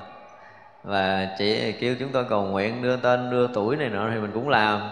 Thì đương nhiên là ông thầy trụ trì đưa tên cầu an là chắc chắn là phải phải cầu cho người ta rồi rồi, không phải là đi chùa mình mà đi rất là nhiều chùa, hứa cúng rất là nhiều chùa, tại vì cái tiền lớn lắm. Họ cũng cầu rất là nhiều thầy, từ mật tông cho tới thiền tông, cho tới tịnh độ tông, từ nam cho tới bắc, xong xuôi mấy năm sau, điện thoại nói tôi một câu là, tôi nói thiệt các thầy nhưng tôi không tin phật. Tôi hỏi làm sao à? Đâu có chỗ không phật nào linh đâu tôi cầu mấy năm nay đâu có được cái chuyện của tôi đâu tôi nói hồi đầu hồi đầu khi nói chuyện là mình đã thấy cái người này nó có một cái cái gì khác, có nghĩa là đến đạo phật không phải gì kính để đức phật. Mà phật tử thuần thành. Nó từng đi chúng chùa này rồi kia, nhưng mình tới một hồi mình cầu cái chuyện này, mình cầu chuyện kia, mình cầu chuyện nọ, cầu chùa này chùa kia chùa nọ, mình cầu hoài mà nó không thấy linh ứng là mình sẽ giận phật luôn. Thì điều đó để nói cái gì? Tức là thiện căn người này mỏng quá đó nội cái lòng tham của mình mình muốn tham cầu một cái việc mà mình, đức phật không đáp ứng cái tham cầu mình. Thực sự thì phật luôn luôn đáp ứng cho chúng ta. Nhưng mà đáp ứng vừa với cái phước của mình, phước mình mới lớn mà mình đòi tiền như cái núi. Phước mình còn nhỏ lắm, đủ lấy được có hai cắt mà mình đòi tới một tỷ thì sao được? Đó là mình tham cầu cái vượt quá cái phước của mình, trí tuệ mình không có để mình thấy rằng phước mình có có một chiếu à thì mình sẽ được cái gì nó ngang tầm phước báo của mình đó là đức phật luôn luôn ban phát đủ không bao giờ thiếu với mình đâu. Nhưng mà mình đâu có hiểu cái điều này. Mình muốn lớn là mình nghĩ mình phước lớn là mình sai. Phước lớn không cần muốn lớn dẫn đến cái lớn của mình. Nhưng mà phước mình nó nhỏ mình muốn lớn là muốn ngàn kiếp sau chưa lớn được. Thì vậy là chúng ta rớt vào một cái sai phạm là quá tham tâm mà không thấy được cái phước của mình đồng thời, cái thiện căn chúng ta quá mỏng. Do vậy mà chỉ cần một vài lần cầu khẩn văn sinh đối với tam bảo, đối với thầy tổ, đối với phật, cái gì gì đó mà không được là chúng ta sẽ chán nản. Và thiện căn gần như bị tắt rồi. Và người này chắc chắn sẽ đón nhận cái gì ở bên sau đó bất an dài dài suốt cuộc đời còn lại. Và thậm chí những đời kiếp sau, nếu ngay đây chúng ta có một vài lời lẽ không hay đối với tam bảo phật không linh tôi không theo. Câu nói này đủ để có thể gây sự bất an hàng hà sa số kiếp về sau rồi. Đây là cái điều rất là nguy hiểm. Cho nên là cái ngọn lửa hừng hừng lớn luôn, đốt cháy mình. Và rõ ràng đốt rụi tất cả cái công đức của mình. Một chút sân hận, một chút tham tâm của mình có thể đốt cháy hết tất cả những cái đang có. Thì đó là cái điều rất là nguy hiểm của những cái chúng sanh đang mê lầm cho nên chúng ta phải khéo sống. Đối với chúng tôi phải dùng là khéo sống, khéo bảo trì, khéo gìn giữ cái thiện căn của chúng ta một cách rất kỹ lưỡng như giữ trồng con mắt, đừng cho rớt mãi bụi nào vào. Những cái đang hướng thiện của mình, cái đang làm tốt mọi việc của mình mình đang rất là nhiệt tình, rất rất là nhiệt quyết cho cái việc tu tập, cho cái việc làm phước, cho cái việc từ thiện gì gì gì đó. Nhưng mà có một chút bất mãn, chúng ta có thể buông tay và chính cái bất mãn buông tay này thì phải xem xét lại cái thiện căn của chúng ta. Chúng ta đừng bao giờ rớt vào những cái tình huống nguy hiểm để phá vỡ thiện căn của mình. Vì ngọn lửa hừng hừng lớn luôn đốt cháy tịnh tâm độ chúng là hạnh phật. Phải vì giữa cái chốn mà đầy tham sân này của cõi ta bà của chúng ta, mà ai trong chúng ta tịnh tâm được? Tịnh tâm thôi, chúng ta chưa nói tới cái chuyện là độ chúng sanh nha.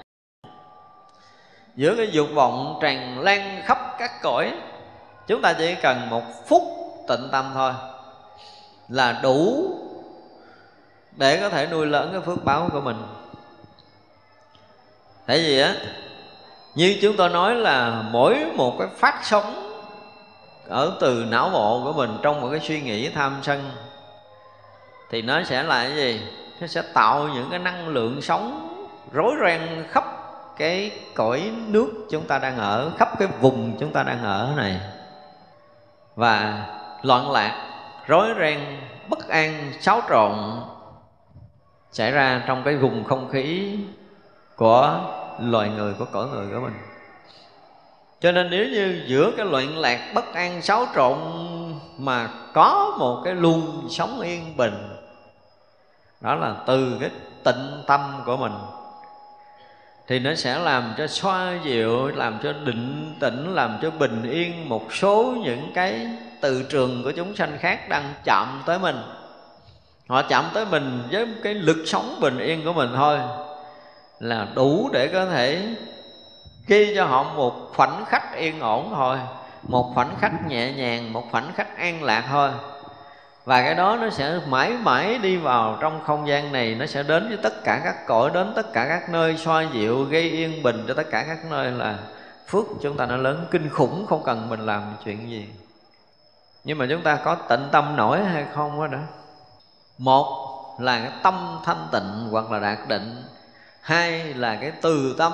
Thứ ba là cuộc sống bao dung với đầy tất cả những cái tình thương và sự tha thứ tất cả những cái này nó sẽ xoa dịu, nó sẽ làm nguội đi, nó sẽ làm nhẹ đi những bức bách khổ đau trong cái dòng sống tâm linh nó vốn rối ren khắp cái vũ trụ này. Thành ra là tịnh tâm độ chúng, nếu mà độ chúng được là quá lớn lao rồi. Nhưng mà ai không có cái duyên độ chúng mà luôn luôn giữ được tâm thanh tịnh, thì người này là đang nuôi lớn cái phước báo nghìn trùng và chính cái sự thanh tịnh này sẽ góp phần so dịu khổ đau ở trong tam giới này, chứ không phải trong mỗi cõi người của chúng ta nữa. Thì đó là cái hạnh tu của phật. Khi chúng ta đủ cái phúc duyên để có thể quá độ làm lợi lạc chúng sanh thì chúng ta làm. Còn không đủ phúc duyên đó ở một cái nơi chốn riêng tư của chính mình, thì tâm chúng ta cũng yên ổn, thanh tịnh dùm còn những người mà không biết tu á chúng ta mới thấy là tự mình phá phước lành của mình. Cái duyên để mình có thể làm từ thiện là mình không có rồi. Để làm lợi ích cho người khác là mình cũng không có luôn. Và ngồi yên một mình thì mình sao? Mình loạn. Và khi tâm mình loạn thì mình phát cái sống nó ra ngoài tâm mình bất an, mình phát cái sống ra ngoài. Tâm mình dao động, mình phát cái sống ra ngoài. Tâm mình đau khổ, mình phát cái sống ra ngoài. Không gian vũ trụ này có nghĩa là mình tung ra cái vũ trụ này với tất cả những cái bất an, đau khổ, cái bất hạnh trong cuộc đời. Mình ban tặng cho xã hội, cho vũ trụ này tất cả những sự bất an đó thì phước hay là quả? Quả. Thành ra chúng ta chỉ thấy một đêm phiền não của mình thôi là cái khí sắc của mình tối sầm liền, đúng không? Khí sắc tối sầm muốn nói tới cái gì? Phước của mình đã bị tổn. Và mình đã gieo rất bao nhiêu cái bất an đau khổ ra ngoài cái vùng trời mình đang sống ra cái vũ trụ chúng ta đang có. Rõ ràng là chúng ta đang phá nát cái phước lành của mình. Chứ đừng nói mình không tu là mình mình chịu, không có. Ảnh hưởng rất là nhiều người mà chúng ta không thấy. Mà ảnh hưởng tới cái phước lành muôn thuở của chúng ta quân tập, chúng ta không hay. Có những người chỉ cần một đêm phiền não đủ để có thể phá hết tất, đóng cửa hết tất cả những thiện căn của chúng ta. Thành ra chúng ta thấy, ủa sao nhiều người, chúng ta thấy người đó tu tinh tấn dễ sợ luôn mà mới không gặp một, hai ngày là họ nhìn thấy cái khí sắc của họ, nhìn thấy cái thần thái của họ đủ có thể đem họ xuống tới địa ngục à mặc dù không nói ai câu nào, không có làm chuyện gì đau khổ người ta thành lời, thế mà phước cũng có thể đổ như núi sọc nếu một đêm bất mãn, phiền não của mình xảy ra. Và nhất là đối với tam bảo, nhất là đối với những người có đức thì chúng ta càng chết lẹ hơn nữa. Cho nên là chúng tôi nói là muốn gìn giữ, khéo léo mà gìn giữ thiện căn, phước đức của chúng ta là một cái gì đó rất cần. Chúng ta đừng bao giờ buông lơi cái chuyện này, rất là nguy hiểm. Nói gì vậy mà tâm tịnh thì thực sự là sanh nghìn trùng phước báo, nếu chúng ta có được cái điều này và có năng lực để độ sanh nữa thì đó là cái phước lớn hơn của mình. Còn không thì chúng ta cũng gắng giữ tâm yên bình dùm mặc dù chưa có được vào định, nhưng cái chuyện mình khởi nghĩ, thì mình nghĩ cái gì? Một là chúng ta có thể tha thứ, hai là chúng ta có thể thương yêu hết tất cả những cái gì mà chúng ta có thể tiếp xúc được trong đời sống này dùm hai cái này đủ để có thể nuôi lớn phước báo của mình từ đời này qua tới kiếp khác. Và giữ cái này có nghĩa là gìn giữ thiện căn của chúng ta. Thứ ba là luôn luôn cái lòng tôn kính đối với tam bảo gần như không ai có thể phá vỡ được. Đủ những cái điều kiện này là chúng ta có thể dám ký giấy mình sống yên bình đi các cõi. Chúng tôi nói là ký giấy yên bình và đó là một sự thật. Giữ chúng ta trong sự yên bình. Còn cái gì khác là không đảm bảo nếu chúng ta bị phá vỡ những cái điều này là không đảm bảo cho mình. Nó làm biến cũng được, không có làm gì nhưng mà nằm đó thì khi mà nghĩ ngợi tới cuộc sống, tới xã hội, tới vũ trụ, tới tam bảo thì tất cả những cái gì đó sẽ tràn ngập cái lòng thương yêu, tôn kính và tri ân của mình thì được rồi. Mặc dù là chúng ta không có lễ phật nhiều, chúng ta không có thời gian để lễ phật đi, chúng ta không có thời gian để tu thiền chúng ta không có thời gian để tu tập, nhưng mà lòng chúng ta tràn ngập cái sự kính quý đối với tam bảo, lòng tri ân đối với chư phật, tình thương đối với tất cả muôn loài là đủ để chúng ta yên bình đi các cõi. Chúng ta đừng bao giờ bị mất cái này. Thấy chưa? Đó là tâm chúng ta yên tĩnh được nữa. Ở trong cảnh giới thiền định với đầy cái lòng từ bi, thương yêu, chúng sanh thì quá tuyệt vời. Nếu làm được như vậy thì đời sống chúng ta sẽ sẽ thay đổi rất là lớn vì phước báo nó sinh khởi nghìn trùng chúng ta thay đổi đời sống chúng ta nhanh. Ra có những người đang tràn ngập trong khổ đau mà kêu họ khởi cái lòng thương người khác chúng ta làm được không? Cũng được. Hỏi tại sao mà à, mình khuyên người này được mà không khuyên người kia được? Người này phải làm về người kia phải làm cái kiểu khác. Thật ra là trong cái đời sống này nếu chúng ta cái duyên mà có đối với tam bảo kể từ khi mà chúng ta được gặp tam bảo rồi thì tới giờ phút này là mình ngồi mình nghiệm lại kỹ đi. Cái sự tôn kính của mình tới đâu à? Nó đạt tới mức độ gọi là tột đỉnh chưa? Nếu chưa thì chúng ta không thể nào giữ được thiện căn lâu bền. Khi mà lòng tôn kính tam bảo chúng ta đạt tới mức độ tột đỉnh rồi á, thì bất kể cái chuyện thuận nghịch gì đối với tam bảo này, chúng ta cũng tôn kính tam bảo mà không hề có một mãi may suy xiển nào. Thì cái điều đó hy vọng là chúng ta gìn giữ được thể căn phước báo của mình. Đúng không? Đây là cái điều mà chúng ta phải nghiệm lại chứ mình cũng nhìn thấy nhiều gương mặt gọi là cái gì? Bất mãn, thói đọa. Thói đọa thì đúng hơn là bất mãn, thói đọa họ thối thất đối với cái lòng tin đối với tam bảo cho nên bị đọa lạc. Và chính cái sự đọa lạc đó thể hiện trong đời sống của họ là họ đang bất an. Họ đang không có yên bình trong đời sống vật chất.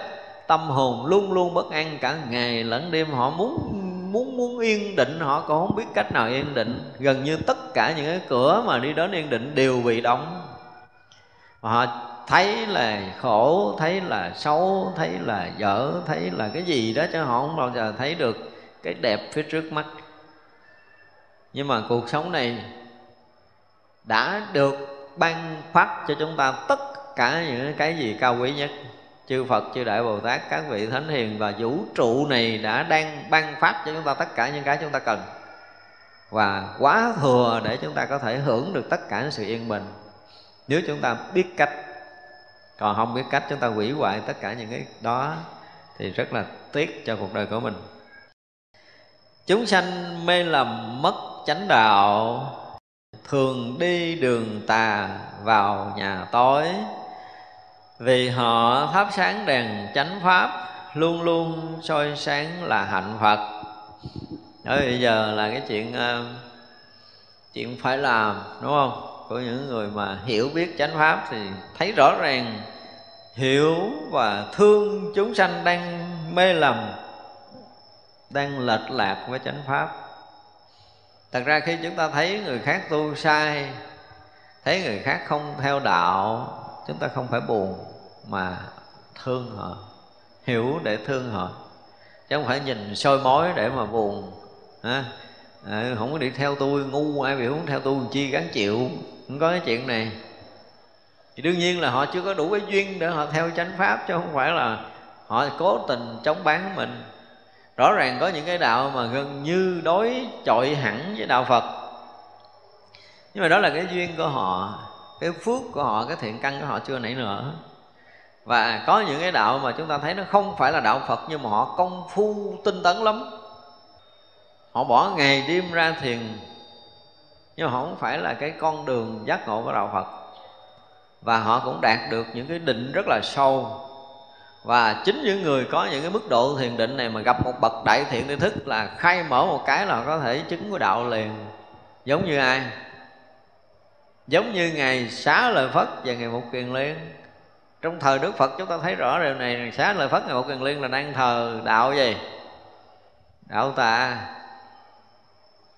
Và làm thầy của một cái chúng rất là đông, đang giáo hóa không phải là con đường giác ngộ của đạo phật nhưng mà khi nghe một câu của đạo phật thôi là họ quay đầu. Và chính ngày xá lợi phất là sau khi mà bỏ cái đạo của mình để theo đức phật trong vòng 7 ngày, chứng quả a la hán liền. Thì đó là những cái mà chúng ta phải thấy. Cho nên là có khi họ mượn phương tiện khác họ đi, thì chưa hẳn những phương tiện họ đang đi là sai trái hoàn toàn. Đương nhiên nó không phải là con đường giác ngộ đạo phật nhưng mà những cái động cơ để tìm đạo của họ. Chúng ta đọc kỹ cái câu chuyện của ngài Angulimala cái động cơ tìm đạo ngay từ đầu là tìm đạo giác ngộ giải thoát. Mà xui cho ổng cái đoạn đầu thì gặp thầy tà cho tới cuối cùng vẫn gặp Đức Phật. Đang trong cái việc mà giết người của ổng. Thì như vậy là không phải ác ý, không phải ác tâm đi giết người, lấy ngón tay mà vì thiết tha cầu đạo giác ngộ giải thoát mà làm. Nhưng bị một cái sự hướng dẫn sai. Như vậy là trong chúng ta cũng đã trải qua những cái đoạn đó. Chứ không phải là không có, tất cả chúng ta hay đi những con đường đó. Chúng ta lệch lạc nhiều. Thì như vậy là cái duyên lành đến lúc nó tới thì chúng ta mới quay đầu. Còn không là cái việc chúng ta đang làm rất đúng. Và đúng với cái gì? Đúng với cái tà tâm đúng với cái con đường lệch lạc với chánh pháp. Nhưng chúng ta vẫn thấy nó đúng. Vẫn có rất là nhiều những cái người mà đang tu lệch với chánh pháp, mà đụng tới họ biết họ có thể hy sinh cả cái mạng của mình để họ bảo thủ cái dòng pháp họ đang tu. Cái này thì rất là nhiều chờ đợi mỗi ngày mà họ thực sự giật mình, thức tỉnh để thấy chánh pháp đức phật. Không phải là những điều họ đang làm thì cái duyên, thiện duyên, thiện căn của họ lúc đó mới bắt đầu nảy nở. Và phước báo nhân duyên của họ đủ để có thể được gặp chánh pháp, gặp minh sư trong một cuộc đời này là một cái gì đó nó khó lắm, không phải dễ đâu. Nói thì nói như vậy, nhưng mà trong cái dòng sinh tử này ấy nha, muốn mà thoát cái đường tà đi vào nẻo tối á hả, là cái phước của chúng ta nó lớn lắm, cái thiện căn chúng ta lớn lắm, để có thể được trong một cái đời chúng ta nghe tiếng nói của chánh pháp. Trong cái đời chúng ta nghe tiếng nói của minh sư, không phải dễ mà làm được điều này. Và khi nghe chánh pháp rồi, khi gặp minh sư rồi, thì không có dễ gì chúng ta bỏ hết cuộc đời này để chúng ta để theo học. Đó là một bước khó nữa. Đó là một cái sự thách thức cho cái việc tầm đạo của mình. Không phải dễ đâu.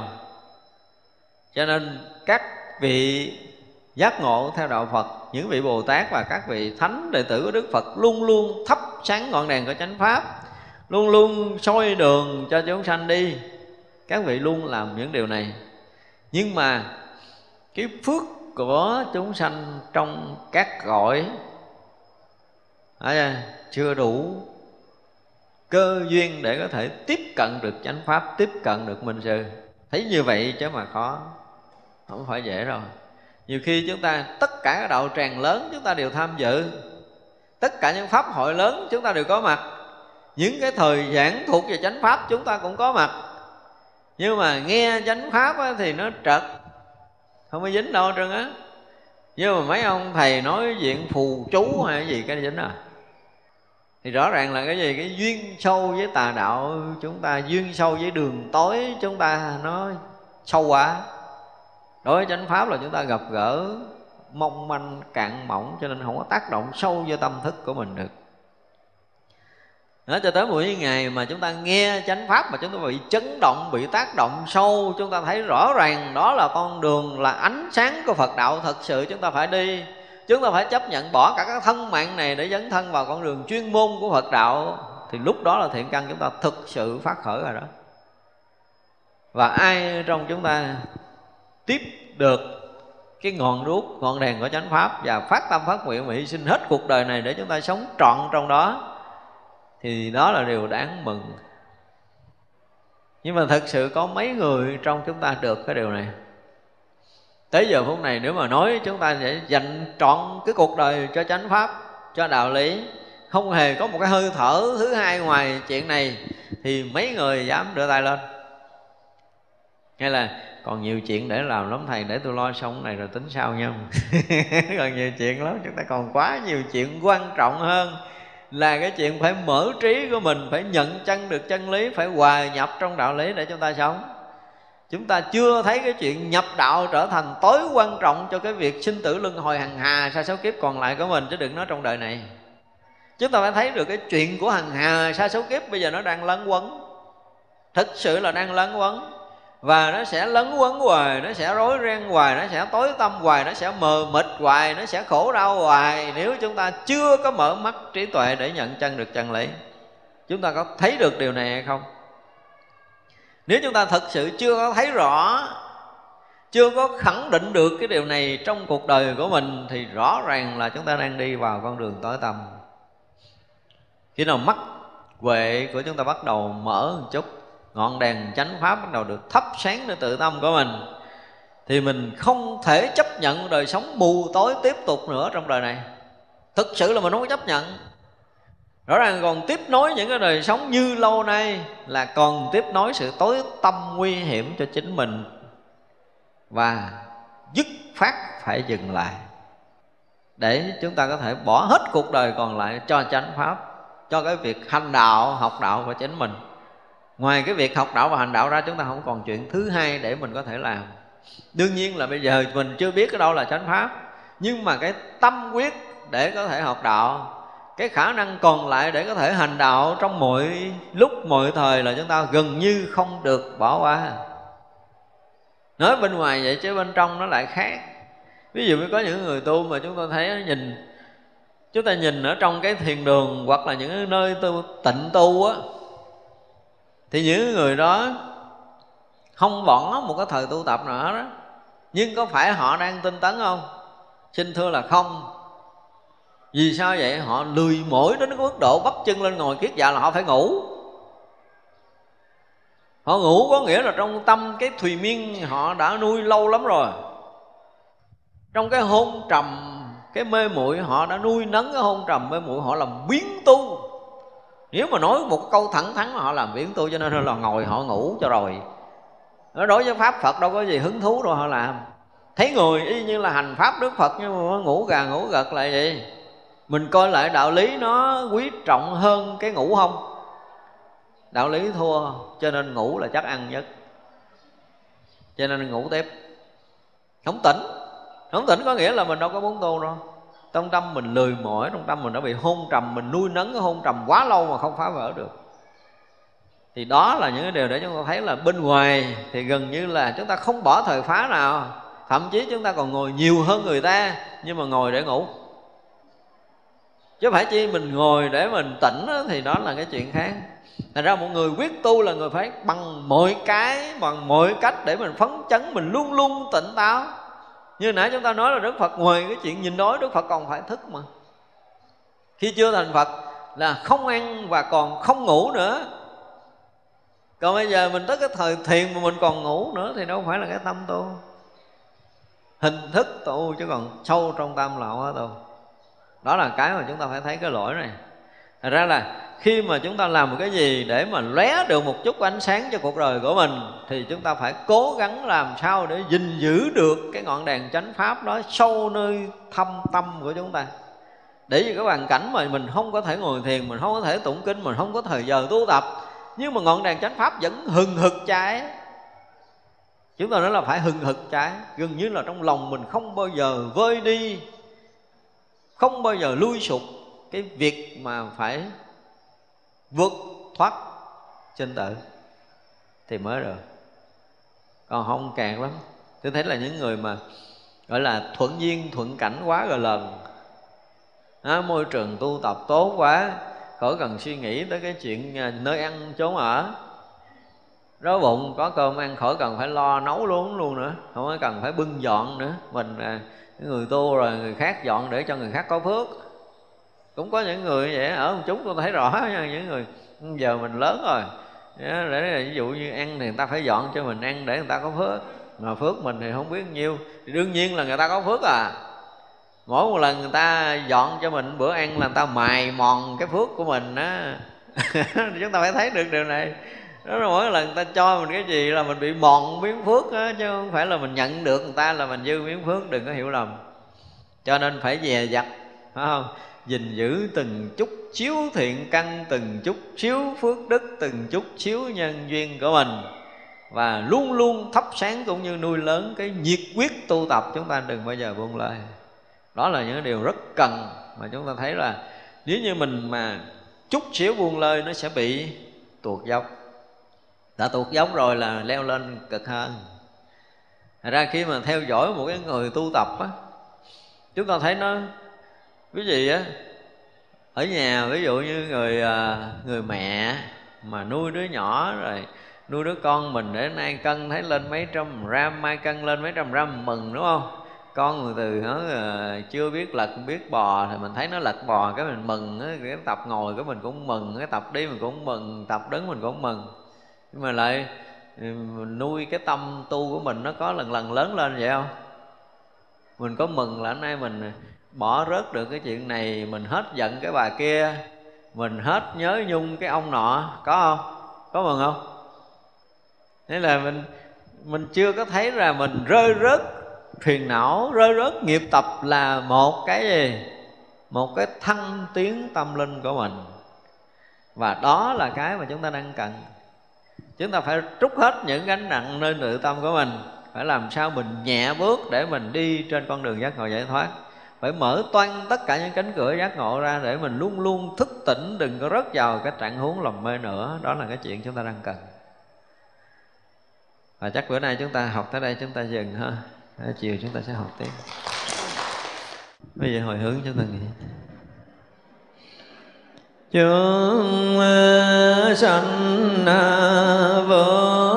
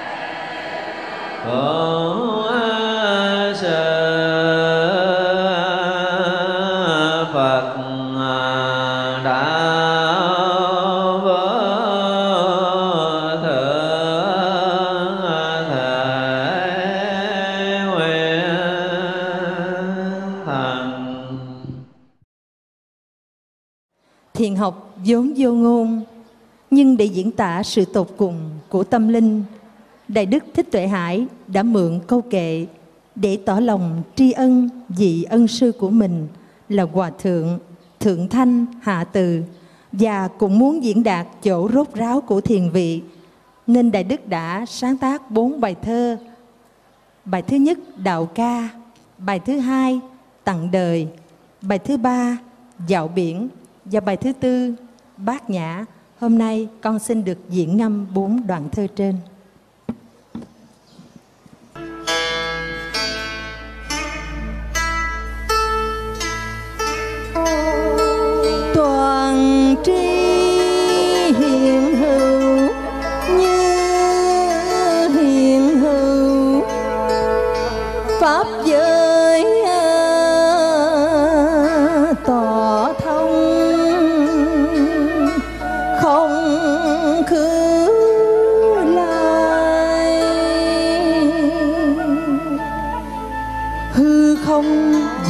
Trụ trong tay năm niết bàn sinh tử mãi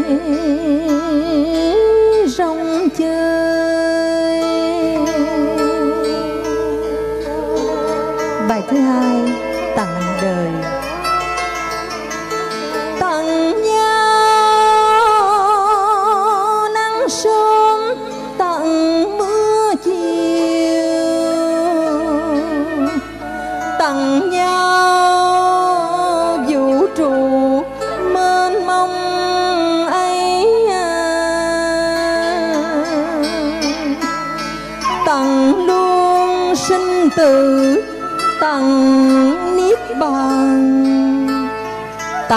cả nguồn vui. Hiện hữu như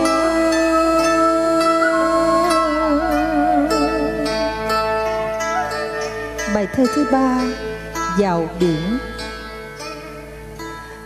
Lang thang, chiếc bóng bên bờ biển. Chợt